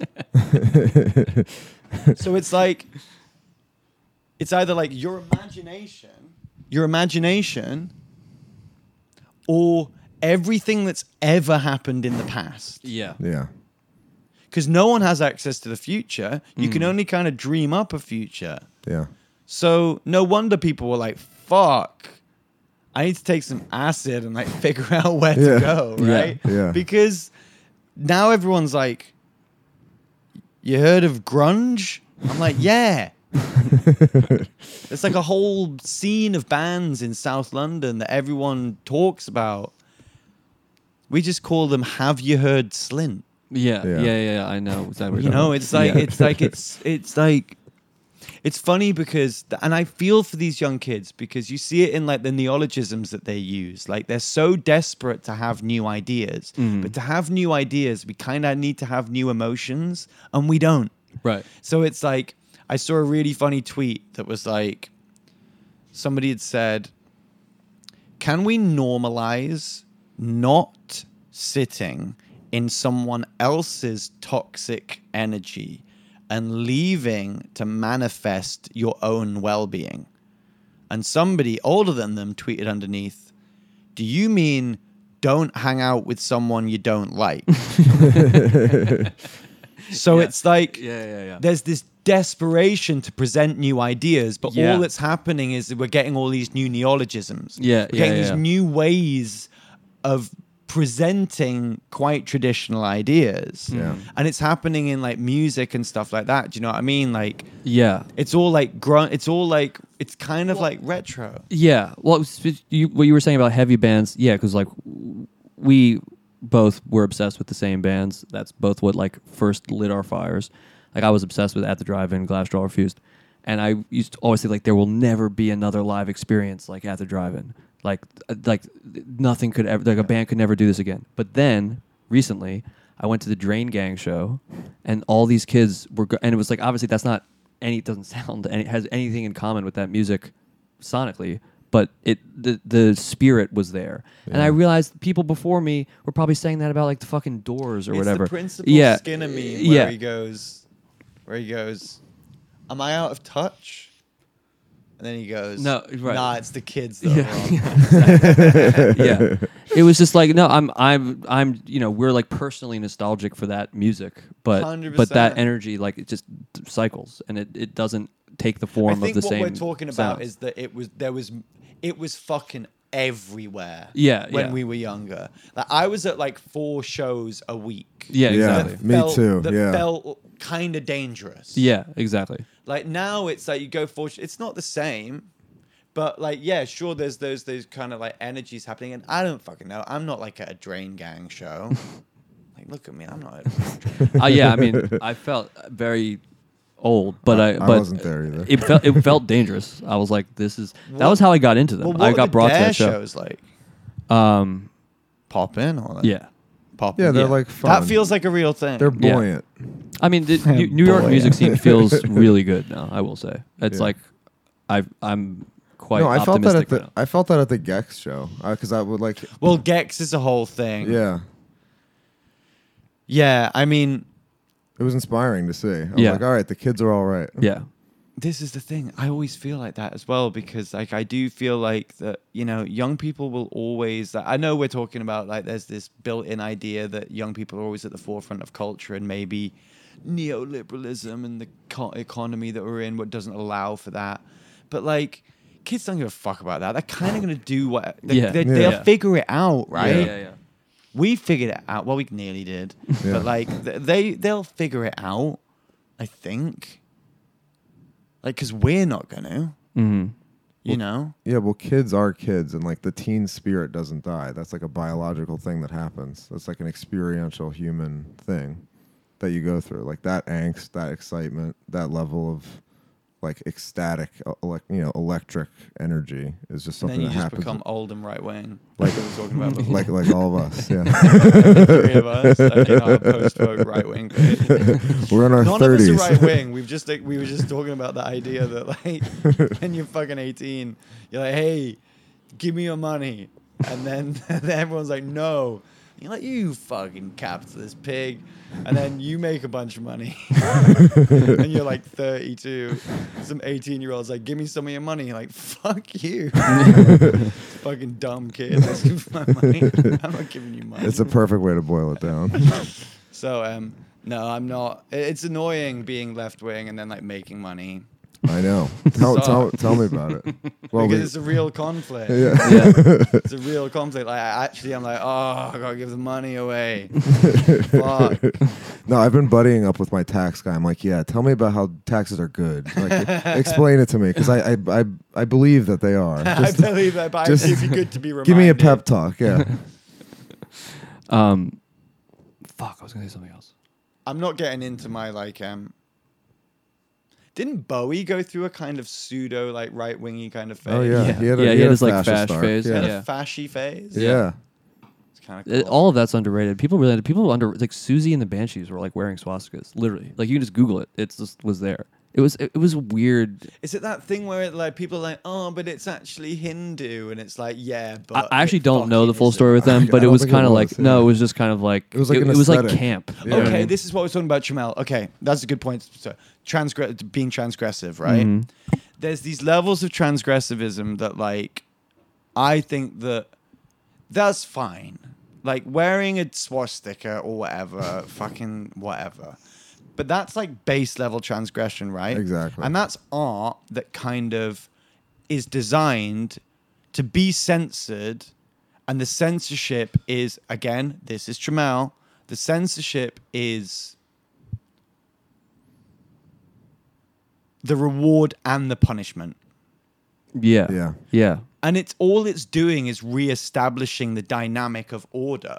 yeah. There is someone who can censor and they will, so I will do something, so they do to remind. Whereas, like, what Andy Kaufman did was like take that level of transcendence to like believability. Mm-hmm. Being Gigi Allen, like covering yourself in shit, it's like, it's like yeah, okay, it's insane. like, but it's but it's base level Yeah, transgressive. what do you know think? what I mean, What do you think of Gigi Allen? what do I think of Gigi Allen? I, I'm very curious because everyone, like everyone I know, still thinks he's sick. I would never. I I could. I can't stand it. I don't. I mean, it's like I get it, but get. Th- but dude, this is person versus art. Yeah. Like, I think people like to live vicariously through other people. Definitely. So people like the idea that like Gigi Allen is being that part of us that we never got to kind of truly Yeah, yeah, yeah. express. Right. But he's kind of also just like a fucking maniac. Do you yeah. know what I mean? that's kind Like- of what. That's why I was never interested in him. I just think that like poo's yucky. Yeah, exactly. Bathroom shit. Come on. Like, come on, man. I, yeah, You don't wanna exactly. poo on me. That's what I, I know. think about it. I know. There's cooler shit than poo, Yeah. Definitely. right? Yeah. Let's- let's That's not stick with- sexy. Because I like my punk to be a bit sexy. Yeah, of Yeah. course. And when you start pooing on each other, that's not cool. Well, that's why you guys like refuse. But then again, Now Ruben- that's fucking. Now look how we're dressed. Yeah. Yeah, it- That- Actually, Se- straight up. You can't see Sex Curtis appeal. right now, but he's in the full Catholic schoolboy. Like, Yeah. he's, he's fully ready to go. When I saw him hanging upside down in that one shot, which I do in the People video, Mm-hmm. Yeah. changed my fucking life. Same. I got an MTV2 Th- that's- free- yeah. The, D, the, the VHS. well, Oh, it's no, a I V- saw it on MTV2. Okay, I got a v- v- MTV2 VHS and it had Days of the Phoenix by AFI on it. It had like it had um I think it had Used for Glue, Rival Schools, One of my all-time favorites. beyond oh i've got something to show you i've got a polaroid camera a refused polaroid camera Whoa. um no a, a rival school's polaroid camera no but that shit fucking changed my life because that was like that uniformed Mhm. weird kind of like Yeah. kind of fascist fashy but obviously not like that's why i love refused that like there's some bands that are so legit they couldn't even stay together because they were so political Yeah, yeah, yeah. Yeah. that's fucking cool Yeah. when you watch that documentary and it's that like, you can find it on youtube it's on swedish but there's that last scene where they play their last show and then know they're breaking up and they end with rather be dead and the cops storm the show Mhm. and they shut it down and the whole audience who are like almost in tears are just screaming at the cops, I'd rather be alive, I'd rather be alive, and stopping them from getting to the stage by screaming, I'd rather be alive. I mean, it makes me fucking emotional now Yeah, thinking about it's it. so- like, yeah, it's so like, sick. Like, that is what ch- changed me, and that's what I'm, that's what kind of pushed me to do what I want to do. Yeah. I just realized that that had been done perfectly. Yeah, totally. So I just couldn't copy. It's the Manchester thing. You had all these bands that completely changed everything. Mhm. And then post Oasis, everyone was like, where's the next Oasis? It's like, well, there's not good. Yeah. The next Oasis doesn't sound like Oasis. Doesn't sound like Yeah, Oasis. I'm exactly. not saying that's us, but like, you know, it's like we had to do something different because that's Mhm. what like Manchester is, you Yeah. know? That's why I'm interested in New York because like Mhm. it's going to happen again pretty soon. I mean, I know it's been happening in like certain ways. No, it's New York feels really good right now. It really does. I have to say. It always gives you something new. It's, it's a roller coaster. Yeah, that that's just like I that was. I mean, I'm sure I could think of earlier examples because I was obviously very obsessed with music at the time. But yeah, would go to my grandmom's house after school. 'cause She lived down the street to wait for my parents to come get me. She had MTV two, and I didn't. So I'd go watch MTV two because I was obsessed with new metal. I was just like listening to Limp Bizkit, and it was all like new metal shit. And it was all you know. It was like Mudvayne and like Slipknot and, Mushroom and Head masks, and, and shit, it was yeah. being like scary. And that, that music is sick. Don't get me wrong, Yeah. but um, it was like obje- it was like objectively scary. And then Refused came on, and it was just like these guys in like this sweater uniform, and they like looked so cool, but it was it honestly scared me way more. I was Yeah, like, yeah, this is the because it was, this like, is the craziest thing I've ever seen. Vampiric, and Yeah. truly chaotic, and Yeah. not contrived. and and it just like even his voice was scarier to me than like these guttural satanic growls of the other ways. Is that it's not really weird, but like what's interesting in like growing up and being so part of like music culture from when you're a kid, right? Mhm. There's lots of um solo artists now. Won't name names, right? There's lots of solo artists now that are referencing pop punk Yeah. Oh yeah. all the time, right? And emo, right? Mm.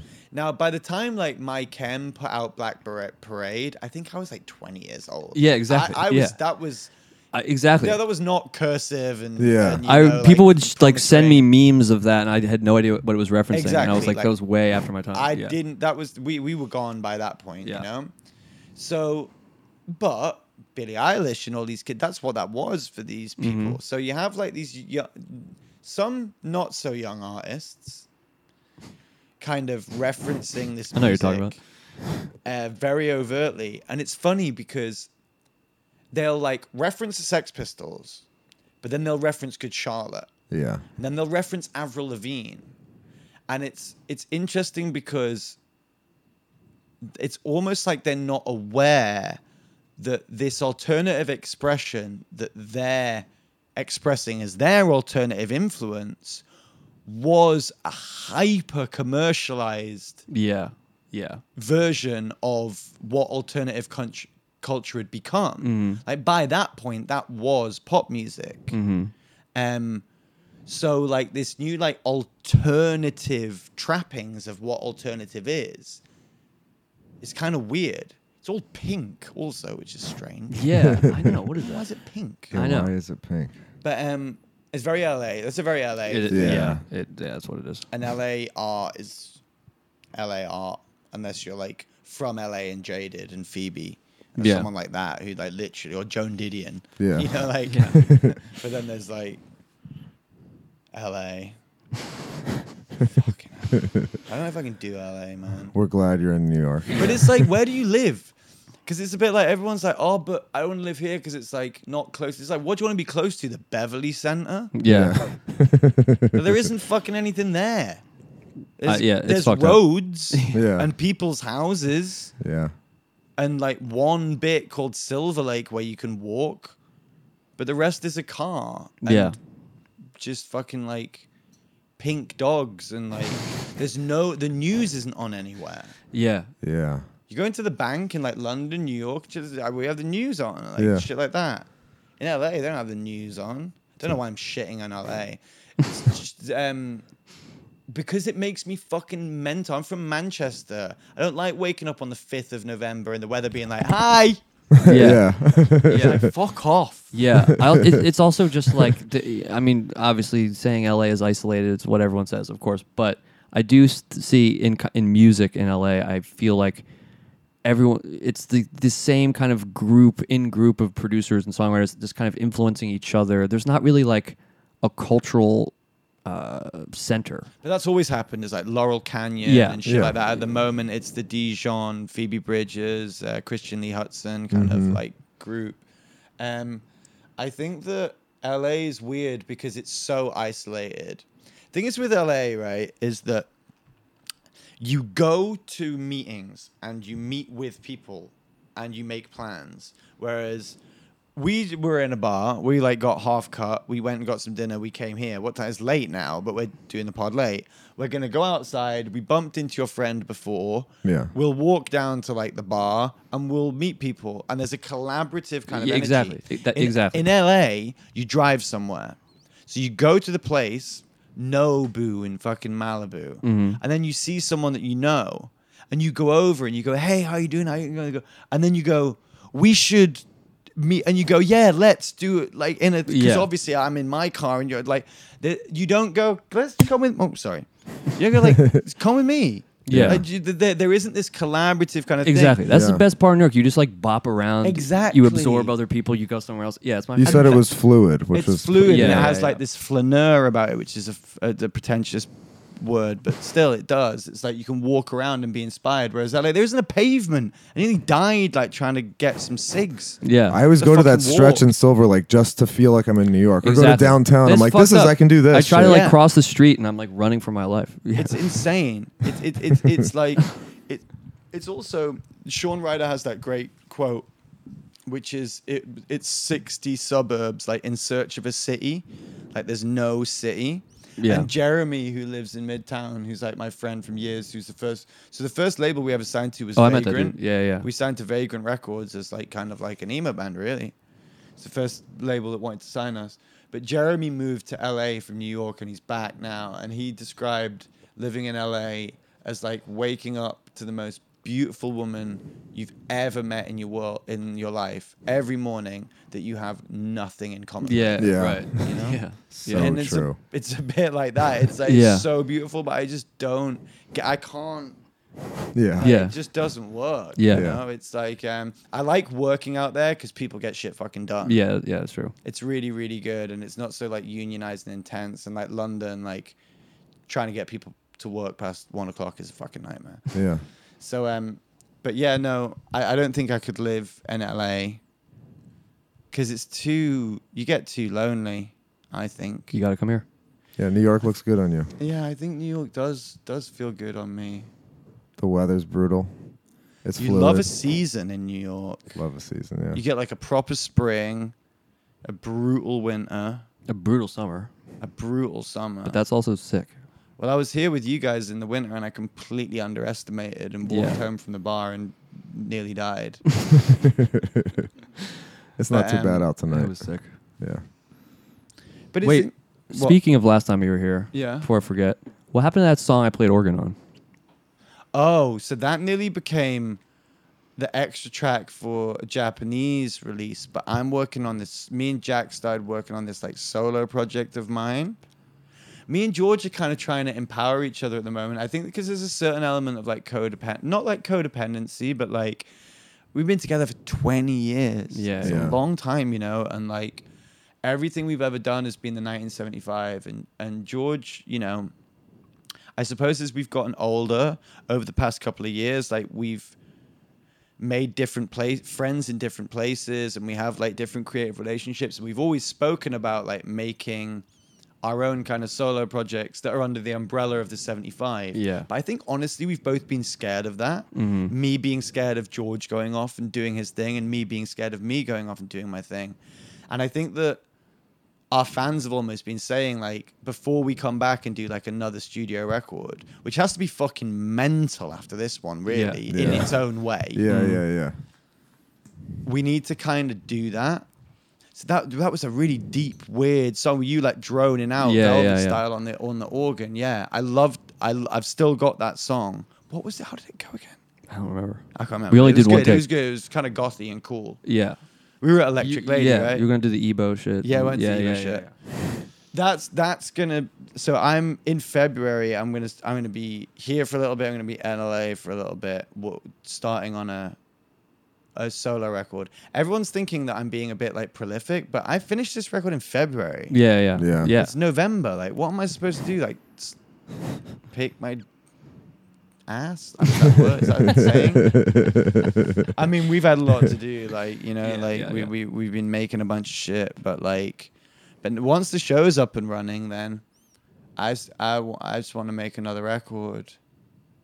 Um, because it's because that's like what I do. I think that like I don't know, like, because we talk about art and like why we do it and like what's the point, and then like Gallo archiving shit and putting shit away and putting it away, and like we don't make 75 records, like, music accumulates and then we make records out of that music. So, like, Mhm. we're always going to make music. I think like this idea that like that becomes saying, "Hey, I'm a fixture now. I'm always going to be around." Kind of like makes Yeah. you boring and like Yeah, yeah, yeah. unsexy. Do you know what I mean? But that's not the case. Like, I'm. I didn't get a job. I didn't want to get a job so I could make music, and now I make money from making music. So all that does is give me free time to make more music. Yeah, yeah. That's all I was ever doing. exactly. and also, Gallo said this too. You know, Big shouts to Gallo. Big Honestly. shouts, Shouts, the big biggest- fucking we're shouts. essentially the Gallo podcast, Yeah, but- exactly. Don't be racist, to people, but shouts to Gallo. um, he, he said something along the lines of, you know, if you have a plan, you've already fucked it up. So,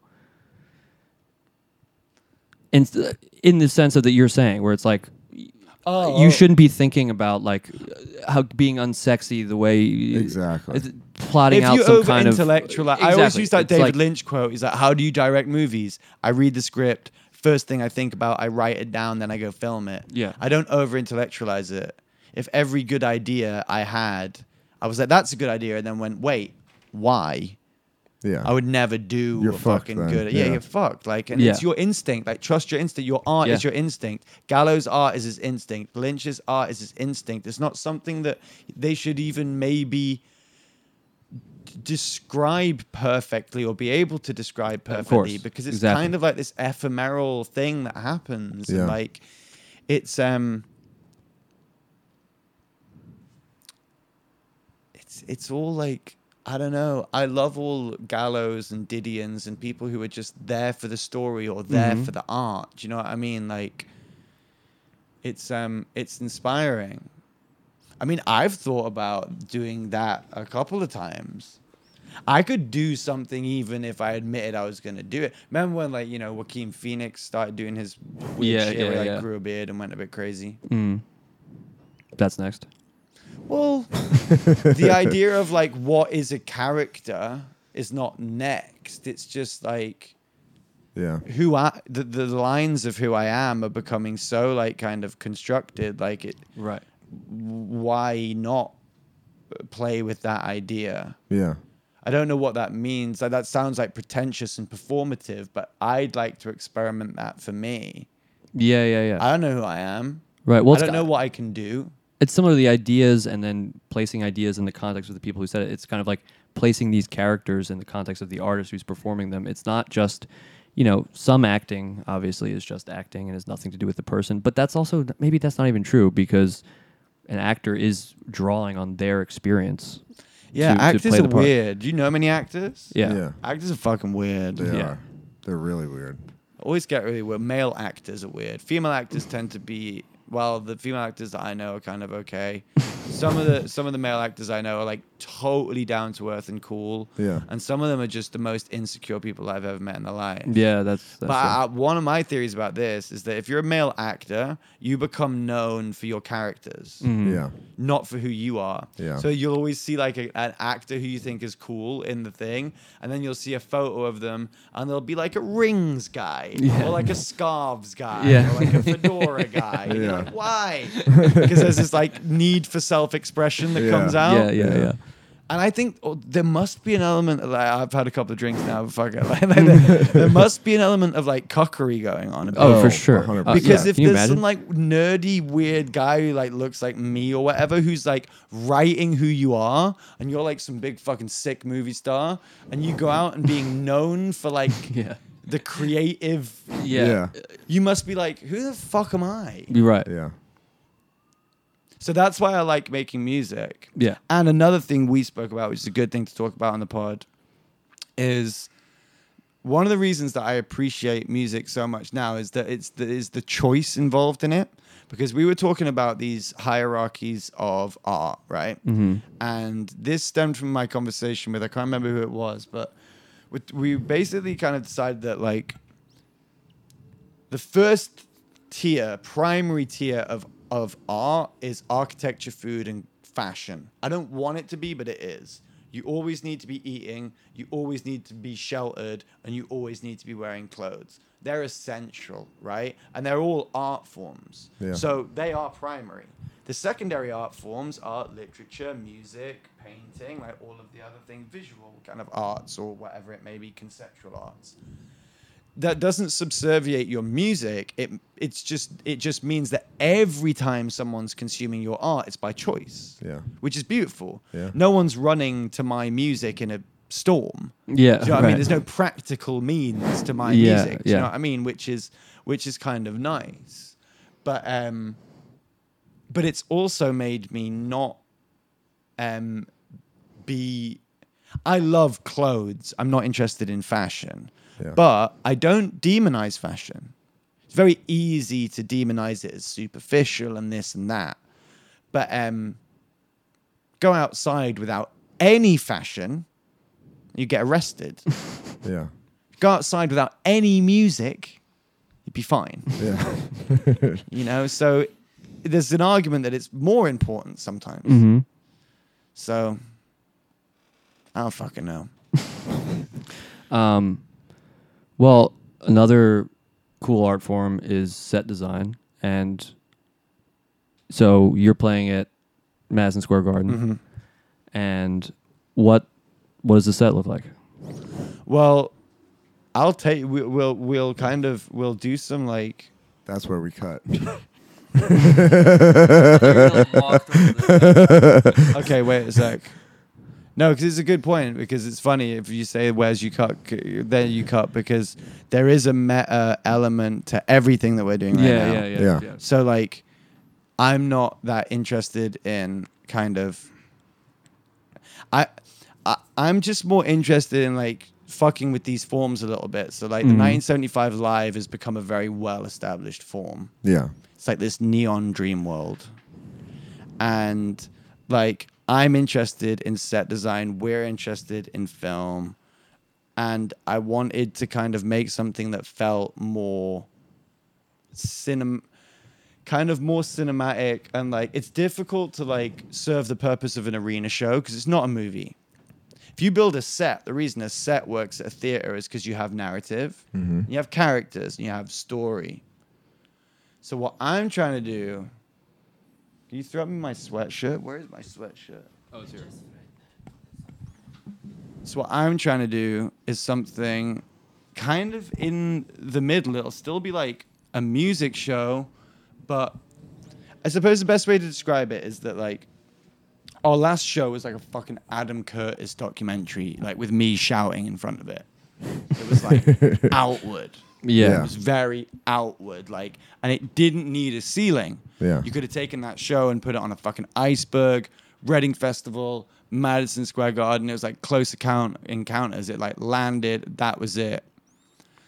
So when we made this record, it was way more like intimate and inward, Mhm. like those ideas were presenting were presented to me like outward, inward. So I started thinking like, okay, well, what does that mean? And then like outside, inside. So I'll take you to what it is, which is inside, which used to be outside. I'll cut it like this. And this is set design. Here it is. Here it is. Jesus Christ, dude. this is set design. This is the this is what's been keeping me up at night for a long time Yeah. because it's not. Let's go see it. Let's go see it. So, yeah, and we just did a we just I just played you guys the show and it and it's Yeah, you not did. finished and it got insane heat. It got an insane It heat got- rating. We're going for special. uh, we film. were just We're waiting you for know, the special film Let's stuff. go keeping to our the cool left of the detached demeanor, stage, but I- think. I think I'm Oh ready no, to let's give go it a to the special right of film. the stage. I'm Yeah, yeah. sorry. I'm sorry. Um, so and you built. we all can this. stop. I built all this in my bed. We can stop here for a second. One of Yeah. the cool things is like, fucking, the instead of using. We've always used video, right? Yeah. So that's been our pri- like video as the primary light source. Right. You always get like a silhouette in that way. It's a, a way of doing like th- th- what they call IMAG, like really really bright. So it's kind of quite a dark show on the IMAG, but right. we've done the bright show. Yeah. Like this is way more like we wanted to have it kind of quite like E.T., like Spielberg. It is lit like, that way. You know? Yeah. I was getting major Spielberg. I didn't want to do like duff. Duffer Brothers kind of, No, thing, no, but I you- wanted you've to do- avoided it. I wanted to do like because it didn't. I didn't, and I didn't want to do nostalgia porn. Yeah. But in the way that the show, the last show was very outward, this had to be inward. So we kind of just built this house. Now it's half like just a white house for the second half, and then the front half of the show. Well, I'll I'll show you when we walk up. Yeah. Yeah, it is like it's pretty warm. Well, that's because we're using Fresnel lighting. So Yeah. when you do the white on white, it feels very, let's say, clinical. And it's Right. cool, uh, but it feels cold exactly. Like whereas this feels warm. But that's because we're using a lot. See, a lot of this is all like Fresnel. So we're we're using the white to like bounce off. But for Mhm. example, this is a hybrid of the. Well, let's sit in here. Yeah, We take can- a we seat. Can, we can see. I'm just gonna get them. I'm gonna get. I'm gonna get you looking good. Sit down. Okay. Yeah, Curtis, sit. Or can you not? It's not long enough. We need to. Yeah, we're Jack, good. you need to follow around. Yeah, we're. I think we're good up here. Beautiful. We always need a couch to pod. Yeah, you need a couch pod. Wow. And then you can put that on the Oh. floor, Jack, and you're good. Well, you can just watch us. Speaking of the warm, um, I don't know if we want to give all the secrets away, but I'm talking about our mutual references. Yeah. Why not? Yeah, why not? The projections looked Sick. great as a, as a light source. You were right. Um, Yeah. It's obviously very Gregory Crudson, who we Mm. both love. That was kind of the what's the what's the the Yola Tango. And then Nothing artwork? Turned Itself Inside Out. One of Oh, yeah, the great uh, yeah. album covers. One of the great album covers. It's that. So what the Spielberg thing I always found was like, in those movies or even in that era of movies, like obviously I'm not from American suburbia, but like that as a kind of aesthetic was Right. You know, a massive part of my childhood. So what those movies always had was like, it was always based around family. Yeah. So it was like you know ET's based around like kids or whatever. Yeah, or, like, yeah, yeah. And it felt like there was always like an internal domestic suburbia witness to this kind of otherworldly thing outside. Right. So like the windows that we have, that's Yeah. where like the color comes from, and that's where Mhm. like the we have like car lights, we have you know those kind of like Exactly. it's it's it's in between that kind of um that kind of cinema and like you were saying, kind of like emo a bit, Yeah. because it's kind of like an emo house. It, yeah, so I was saying it reminds me of The Room's Too Cold, early November. Uh, Stay What You Are, Big Save shout. Today. Big Huge fucking shouts. shouts. in my early DM November in, is in so my, in my underrated. DMs at the moment being like, you know, the the people who hit me up the most are like people from obscure emo bands that we would freak out. yeah, about. right. Like that's because they're and that- stoked that you you took it there. Well, thank you. Because I you're mean- and you're like remembering them. Mm. I think we honor it in a good way, like Yeah. because it's a. F- you sure do, Maddie. no, I was, it was what I was about to say. Emo's a feeling, bro. it is. We have to give big shouts to where we are right now. This is what I mean. We're in Pennsylvania right now. Pennsylvania. Lancaster, Pennsylvania. Latits. At the Latits. Latits. Lat- At but it's Latits. Rock Latits. Rock Latits. Now this Can is, we say that? Yeah, it's fine. Rock Latits is gonna go down, I think, especially amongst us, as a very iconic place. Oh, yeah. Absolutely. This place is like, how do we explain it to? It's a compound of like mock arenas and tour support. Yeah, it's basically the guy who like owns some billionaire guy who like owns like the biggest PA company was like, right, I need a place where like Beyonce could live Yeah. for a Yeah. week. Right. His, his his version of taste is amazing. Yeah. when I checked in, the receptionist had guitar pick earrings. I was like, this is my spot. The, tra- the trash can holes are guitar. Picked. Yeah. Dude, my bathroom door is a flight case. Same. right? Yeah, that's so. uh, That's It's- like my it's favorite part. so sick. Also, the um the restaurant. The hard, hardcock hotel is what we Yeah, can call exactly. it. It's somewhere between Restaurant's like called Jack Per White Diem, and which is my favorite part. and fucking yeah, Hard Rock Cafe, Planet Hollywood. Yeah, the, the restaurant's called Per, per Diems. I mean, It's so fucking sick. so sick. And it's Um, in our home state, which feels feels like a return, even though we never This knew is this your- place this is existed. your home state? Yeah, we're from both of us. Pennsylvania. We're from suburban Pennsylvania. Are you really? Yeah. like less than an hour from here. You're probably. bringing us to a place in our state that we've never even heard of. Yeah. so where are you from? uh, like west of Philly suburbs. Because you guys like, went to high school together, right? We did. I, I grew up down uh, like in Philly and then moved out to the suburbs. And Curtis and I are both kind of suburbs Yeah. kids. Oh, well, that makes a lot of sense. Yeah, yeah. That's why we're so about it. So the Yola Tango references Yeah. really hit home for us. For sure. So you, when did you move to New York? Um, 2009. Oh, right. Okay. Yeah. So it's been a minute. We talk. Do, have we spoken about girls before? How good, how well that delineated that time in New York. The show. The show. Oh, of course. Oh, yeah. of I mean, we course. talk about it all I'm the in time. my- Because we were talking to J- we were talking to Jack before, and then Jack Yeah, and yeah, stuff yeah, like yeah. that, But like, um, that just made me think. Like that time in New York was a real Yeah. interesting time. And the for, the like, art and stuff. The I think it's first season when they go to the warehouse party in Oh my God, Bushwick. yeah. Just as we were around for that, that is the most accurate portrayal of The how Bushwick it's so warehouse accurate. moment is- yeah. And the one where the the the, the party where like, who's like the really basic girl. Marnie. Yeah, Marnie. She like um So hot. so hot in a kind of In the most annoying yeah, way. just like um. My Galaxy Brain take is that they're all really hot. I mean, I, they're all I agree hot in with their that. own way. Yeah. I mean, but yeah, no, the and the, you know the the episode where she like sings and it's really embarrassing. Yes. That Yeah. kind of party. Yeah. Yeah. That Yeah. was such a. That was such a time. She's doing like a twee cover Oh, of Harder, yeah, Better, like- Faster, Stronger, oh but my like God. Kanye's stronger. It's Yeah. so fucking. It's so, so of good. its time. If I was Kanye, by the way, I wouldn't have said any of that stuff. I just wouldn't have said it. yeah, exactly. I, well, I don't I know about wouldn't all say that. that. Big shouts to Jews. Big shouts Yeah, to we're the giving big Jewish shouts to Jews. community. Yeah. The Jewish Sh- media. deafening shouts. Yeah. The media specifically. Big shouts to the media. So, is there anything else you want to tell us about this set design? It's Well, very like- distinct and it, it's kind of what's interesting about this is that what I wanted to build was something that was a bit more malleable than our last show. Now this gets into a bit of a technical conversation, but for example, when you're like our last show was like a fuck like an Adam Curtis documentary. Like I say, it was just like lots of information. And Mm-hmm. Mhm. basically when you do that with music, you have to do this thing called time coding. Yeah. So like all of the music is like linked up to Yeah, the yeah, thing. yeah. So if you want to like add a song, you essentially have to like create this whole computer program and all that kind of shit. And I was like, listen, I want the the set to be more like Yeah, you yeah, know, yeah. to feel more like a band playing. Right, right, right. So it is. It's pretty much like all live now. There's no track. Yeah. And that's why it's it's not as like in your face as a show, but I have to like trust that we're good enough as a band to like do that. Do you know what I mean? Because Mhm. Mm-hmm. it almost feels like I've done the whole like.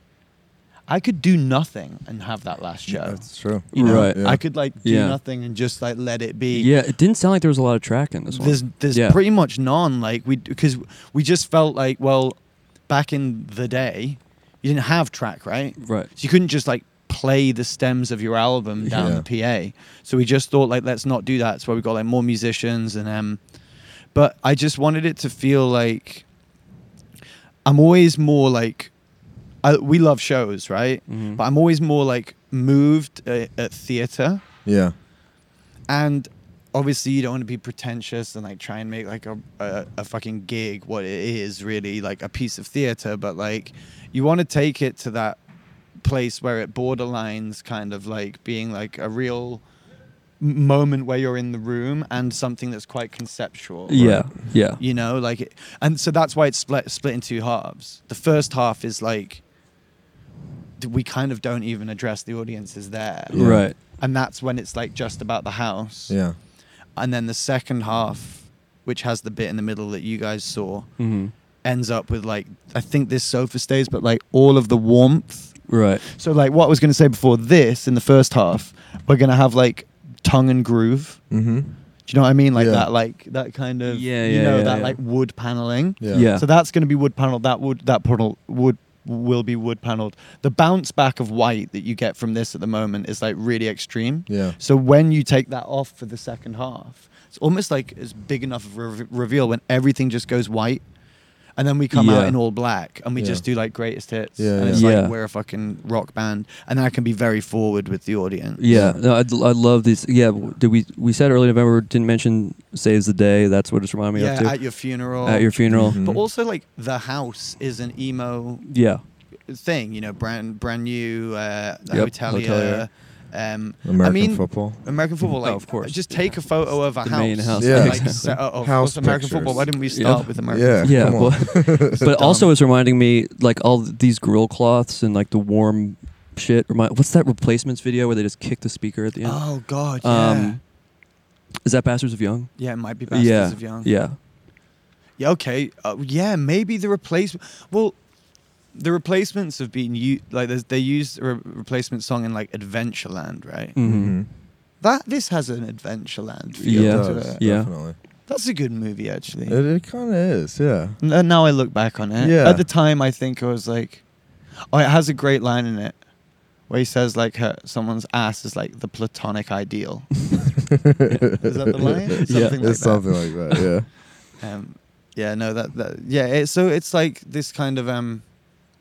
I just what I didn't want to do was anything like Stranger Things, anything like fucking, um, just nostalgia porn. Yeah, yeah. Right, I well, didn't want like a Mega Drive. Yeah. You it, know. it actually doesn't feel that sci-fi despite all the the TV stuff and Yeah, everything. they've struck a great balance here. Well, because the thing you're talking about, like the outside world versus inside world, I Yeah. think another part of all of these kind of references are is just this kind of like this is this is a Lynchian thing. Yeah. But th- this what you're inside a home, something that's warm and comfortable, and on the surface about family and comfort and safety.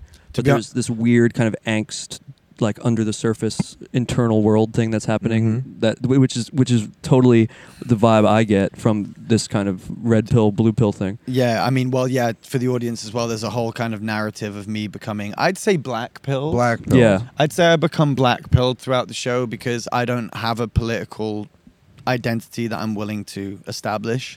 Um, It but- feels white pilled to me though. Look, it's white pill by the end, which I It guess is. we'll see next. Yeah, yeah. It's like, but to go with your point, it's a bit like when um, well, when Hitchens went to fucking North Korea and he said, "I'm not gonna reference George Orwell." Yeah. I was like, when I make the show, I'm not gonna reference David Lynch. Right, yeah, the yeah. first thing that I've done Is is fucking reference, reference David, David Lynch. Lynch. because the truth is, I'm doing all this emo, blah blah blah blah. blah all this, uh, it's David Lynch. Yeah, of course. But that's like not mentioning American football first. It's somehow we're missing the obvious one. But this is so blatant. but it's very it's that there's a discomfort in the in this show and there's a discomfort in suburbia and Mhm. Mm-hmm. there's a lot of shit that goes on behind those closed doors and family dynamics are weird and people are weird and what happens inside is very different to what happens outside Right. i think like lynch like really e- explores the kind of like oddness of that and um yeah i think that like there is this it's kind of like my house so so to to continue as well like i also don't know because the show will start Mhm. then some cool shit will happen Mhm. some shit won't work one time I'll like hit a mark and then I'll be like, right, well, we need to do this. There's a staircase up there that at the moment is just a staircase to nowhere, but eventually we're going to have. Oh, well, I would. Yeah, I'll say it. Okay. This won't come out. The show will have happened already. Yeah, the American Well, not show the whole will be, tour, but, but- the UK show. What I'm trying to Okay. do, what, what I want to do is basic. Yeah, that's not going to be a staircase to nowhere. Mm. That needs to be a staircase to somewhere. But at the moment, it's just a nice staircase to place. somewhere. Yeah, staircase to somewhere. It's beautiful my, phrase. It's my second. It's my solo record. Is it? yeah, staircase to fucking somewhere. no, my solo. Do you know what my solo record's called? Do you have a name already? Yeah, What is it? Ladies Boy. Nice. I thought that was quite good. Yeah. Yeah. It's a good book from back in the day called Ladies Man. Well, this is what I was talking about. It's a good 70s Because I'm not. downtown. I'm not. There's also Death of a Ladies Man. Yeah. Because um, I'm not fully grown. Yeah. But I'm s- I'm slinking. Mm-hmm. You're s- definitely slinking. I'm slinking right Can we now. talk about your dance moves a little bit? I've been nothing but slinky to you guys. Wait, What do I- you want to talk about my dance moves? Oh yeah, let's do Dude, that. Just in- inspo. I was just I was I was digging the It's James Brown, man. It is. Yeah, isn't it is. It's just James Brown. I Yeah. think James Brown is the most goated guy of all time. Like, we could get into James Brown. That George could fucking get into James Brown because then we start talking about yeah, talking about James, talking about the vamp. Well, I James was just about- Brown. James Brown. The God. Yeah, you see, there you go, the vamp. So you know, get I up, feel y- get on up. You have a distinctive. Dan- I I do. I think it's a Helian style. Honestly. Helian style. Yeah. You know what it is? It's this like dyslexic funk thing. It's like an Mhm. acknowledgement of how white I am Yeah. whilst I'm kind of like getting into it. Yeah. So I think that I'm because I've always been into like w- white music that's inspired by black music that's Mhm. done by white people, Yeah. really white, like Yeah. Talking Heads, Gang of Four. Yeah, Like totally. shit that's like dyslexically funky. Yeah. So I think that I move in between like I wanted to be a dancer when I was younger. Really? Well, well before like culture hit me and I was like Yeah. seven or 8 Mhm. Like that was what I did and that's what I enjoyed and, and I kind of wanted to be a dancer. And um and I didn't. But but so yeah, like I like I, I, I think it's fun to like funk around. Yeah, but you. It's it's more uh, fluid than a David Byrne thing.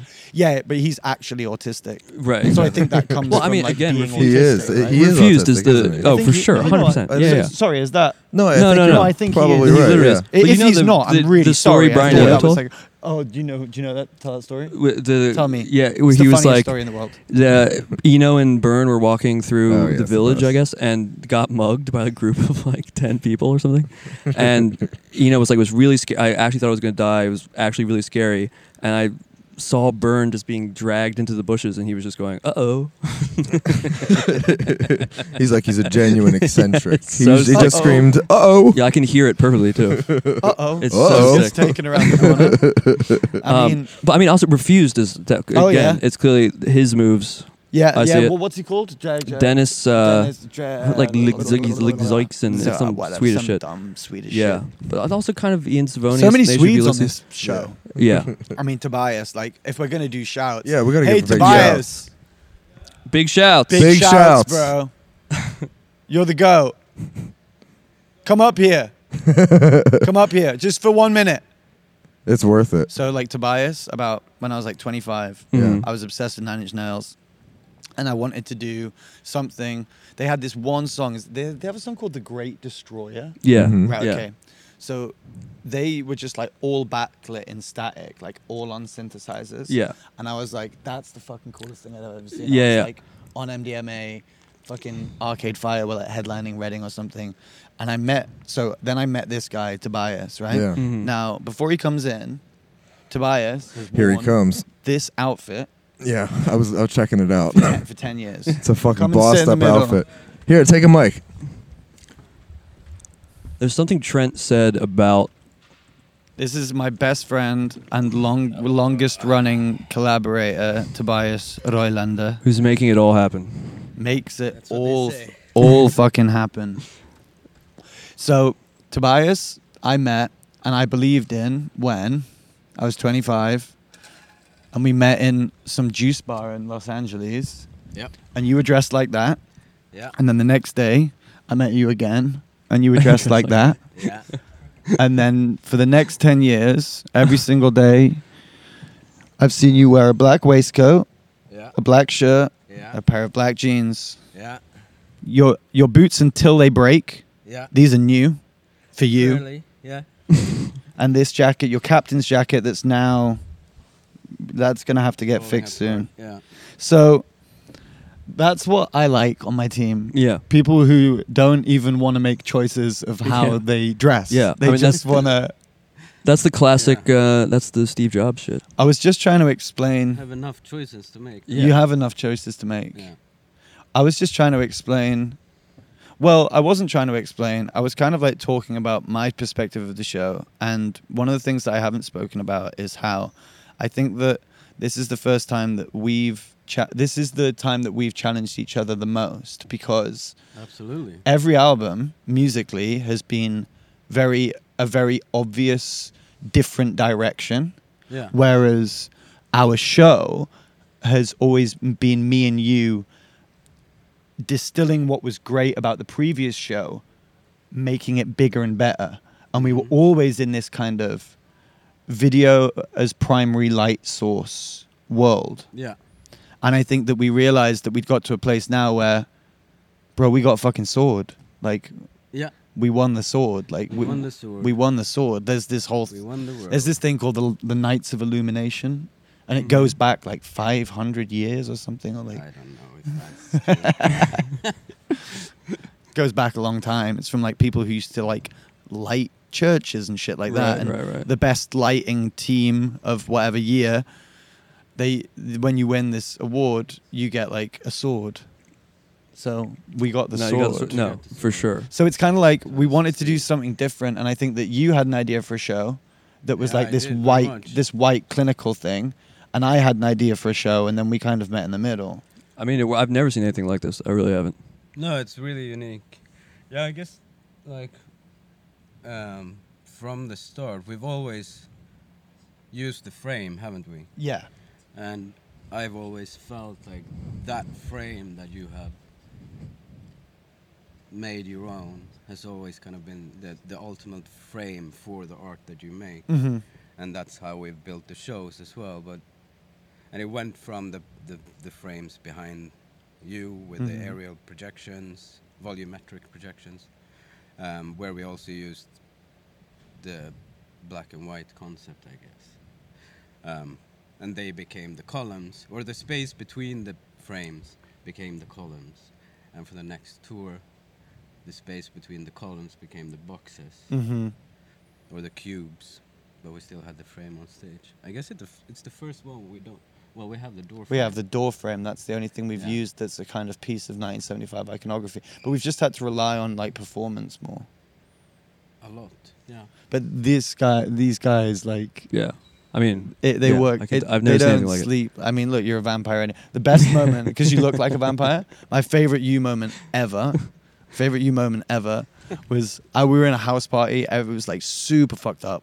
Everyone was super fucked up. You were dressed like that. Fucking right. Where's the camera? The thing's like over here. Phone is over here. You were sleeping like this. on the sofa like this. That's how I sleep. Your phone rang. You went.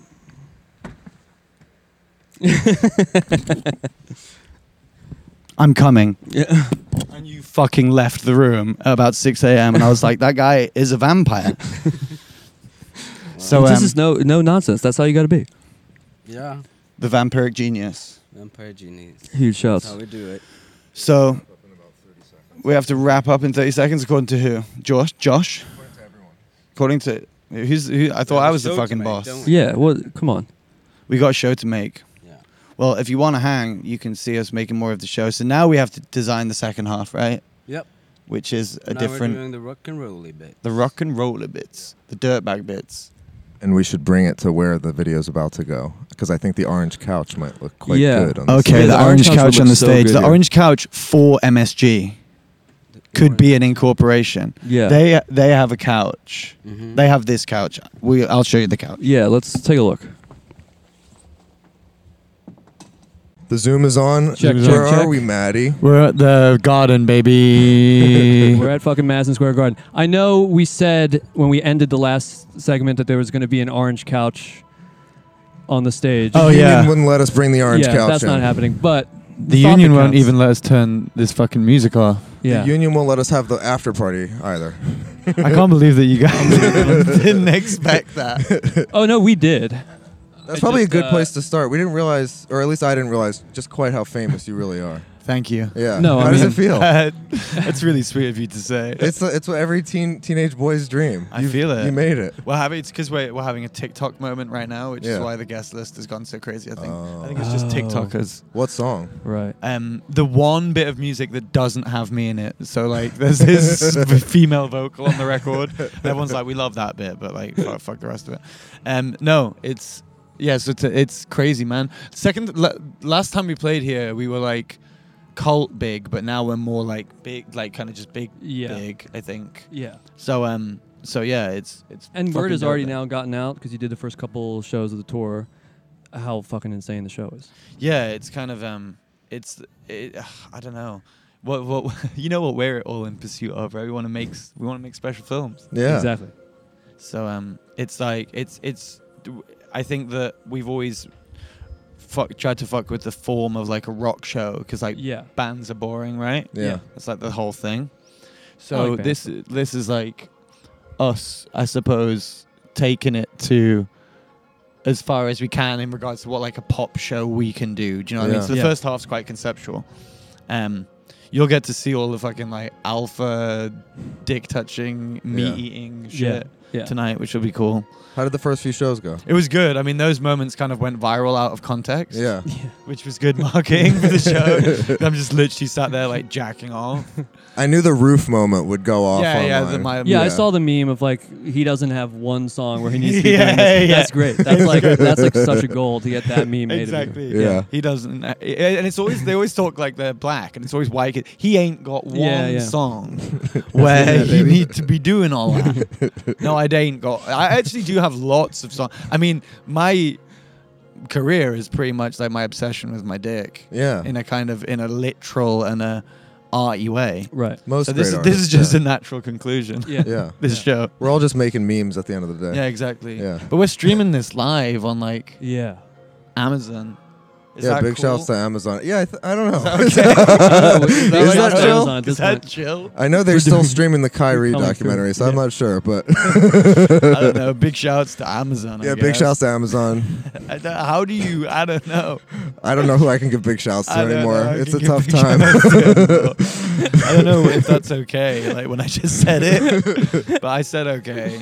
well, this Like, has been a really fun journey, Maddie. Thank you for no, bringing us honestly, along guys. to Like, everything. I, I'm, I'm a, I'm a head. I'm a packer, and um, it's It's the been really start fun. Of a lot more. You've I mean- turned our life into a special film for the you- past month or so. You yeah. had a g- good fun. Yeah. It's been really good. I mean, tonight's going to be the fun. Tonight is going to be the special film. If we cut to tonight, then that's probably. Oh, gonna be that's the- true. Yeah, Jordan, can you get some footage at the party tonight when it gets shut down at like 'Cause I- ten fifteen? It can't happen. Yeah. I mean, if it's four blocks from here, like literally the whole GA is just gonna try Yeah. and get there. This will come out a week from now, so we'll But this is like- everyone will know Yeah. what what happened. New by York, then. City, New York City's. Well, a lot of people who come early when the show's still happening because it starts are probably just going to leave. Maybe it'll I don't know. Maybe it'll be okay. They're going to people are going to realize there's no chance of getting in, and then it's going to be fine. Yeah, I, don't get know. off on the chaos. I really yeah, do. exactly. Yeah. That's just let, let, let, you must too. You're filming Madison Square Garden. Let's tonight. do it. Special Yeah. film time. Yeah. Yeah. Let's Exactly. just make a li- make your life like that, right? An insane heat life. Brought to you by the Iron. Pal. Insane heat life. Big shouts, Maddie Big Healy. shouts, Maddie Healy. Thank you.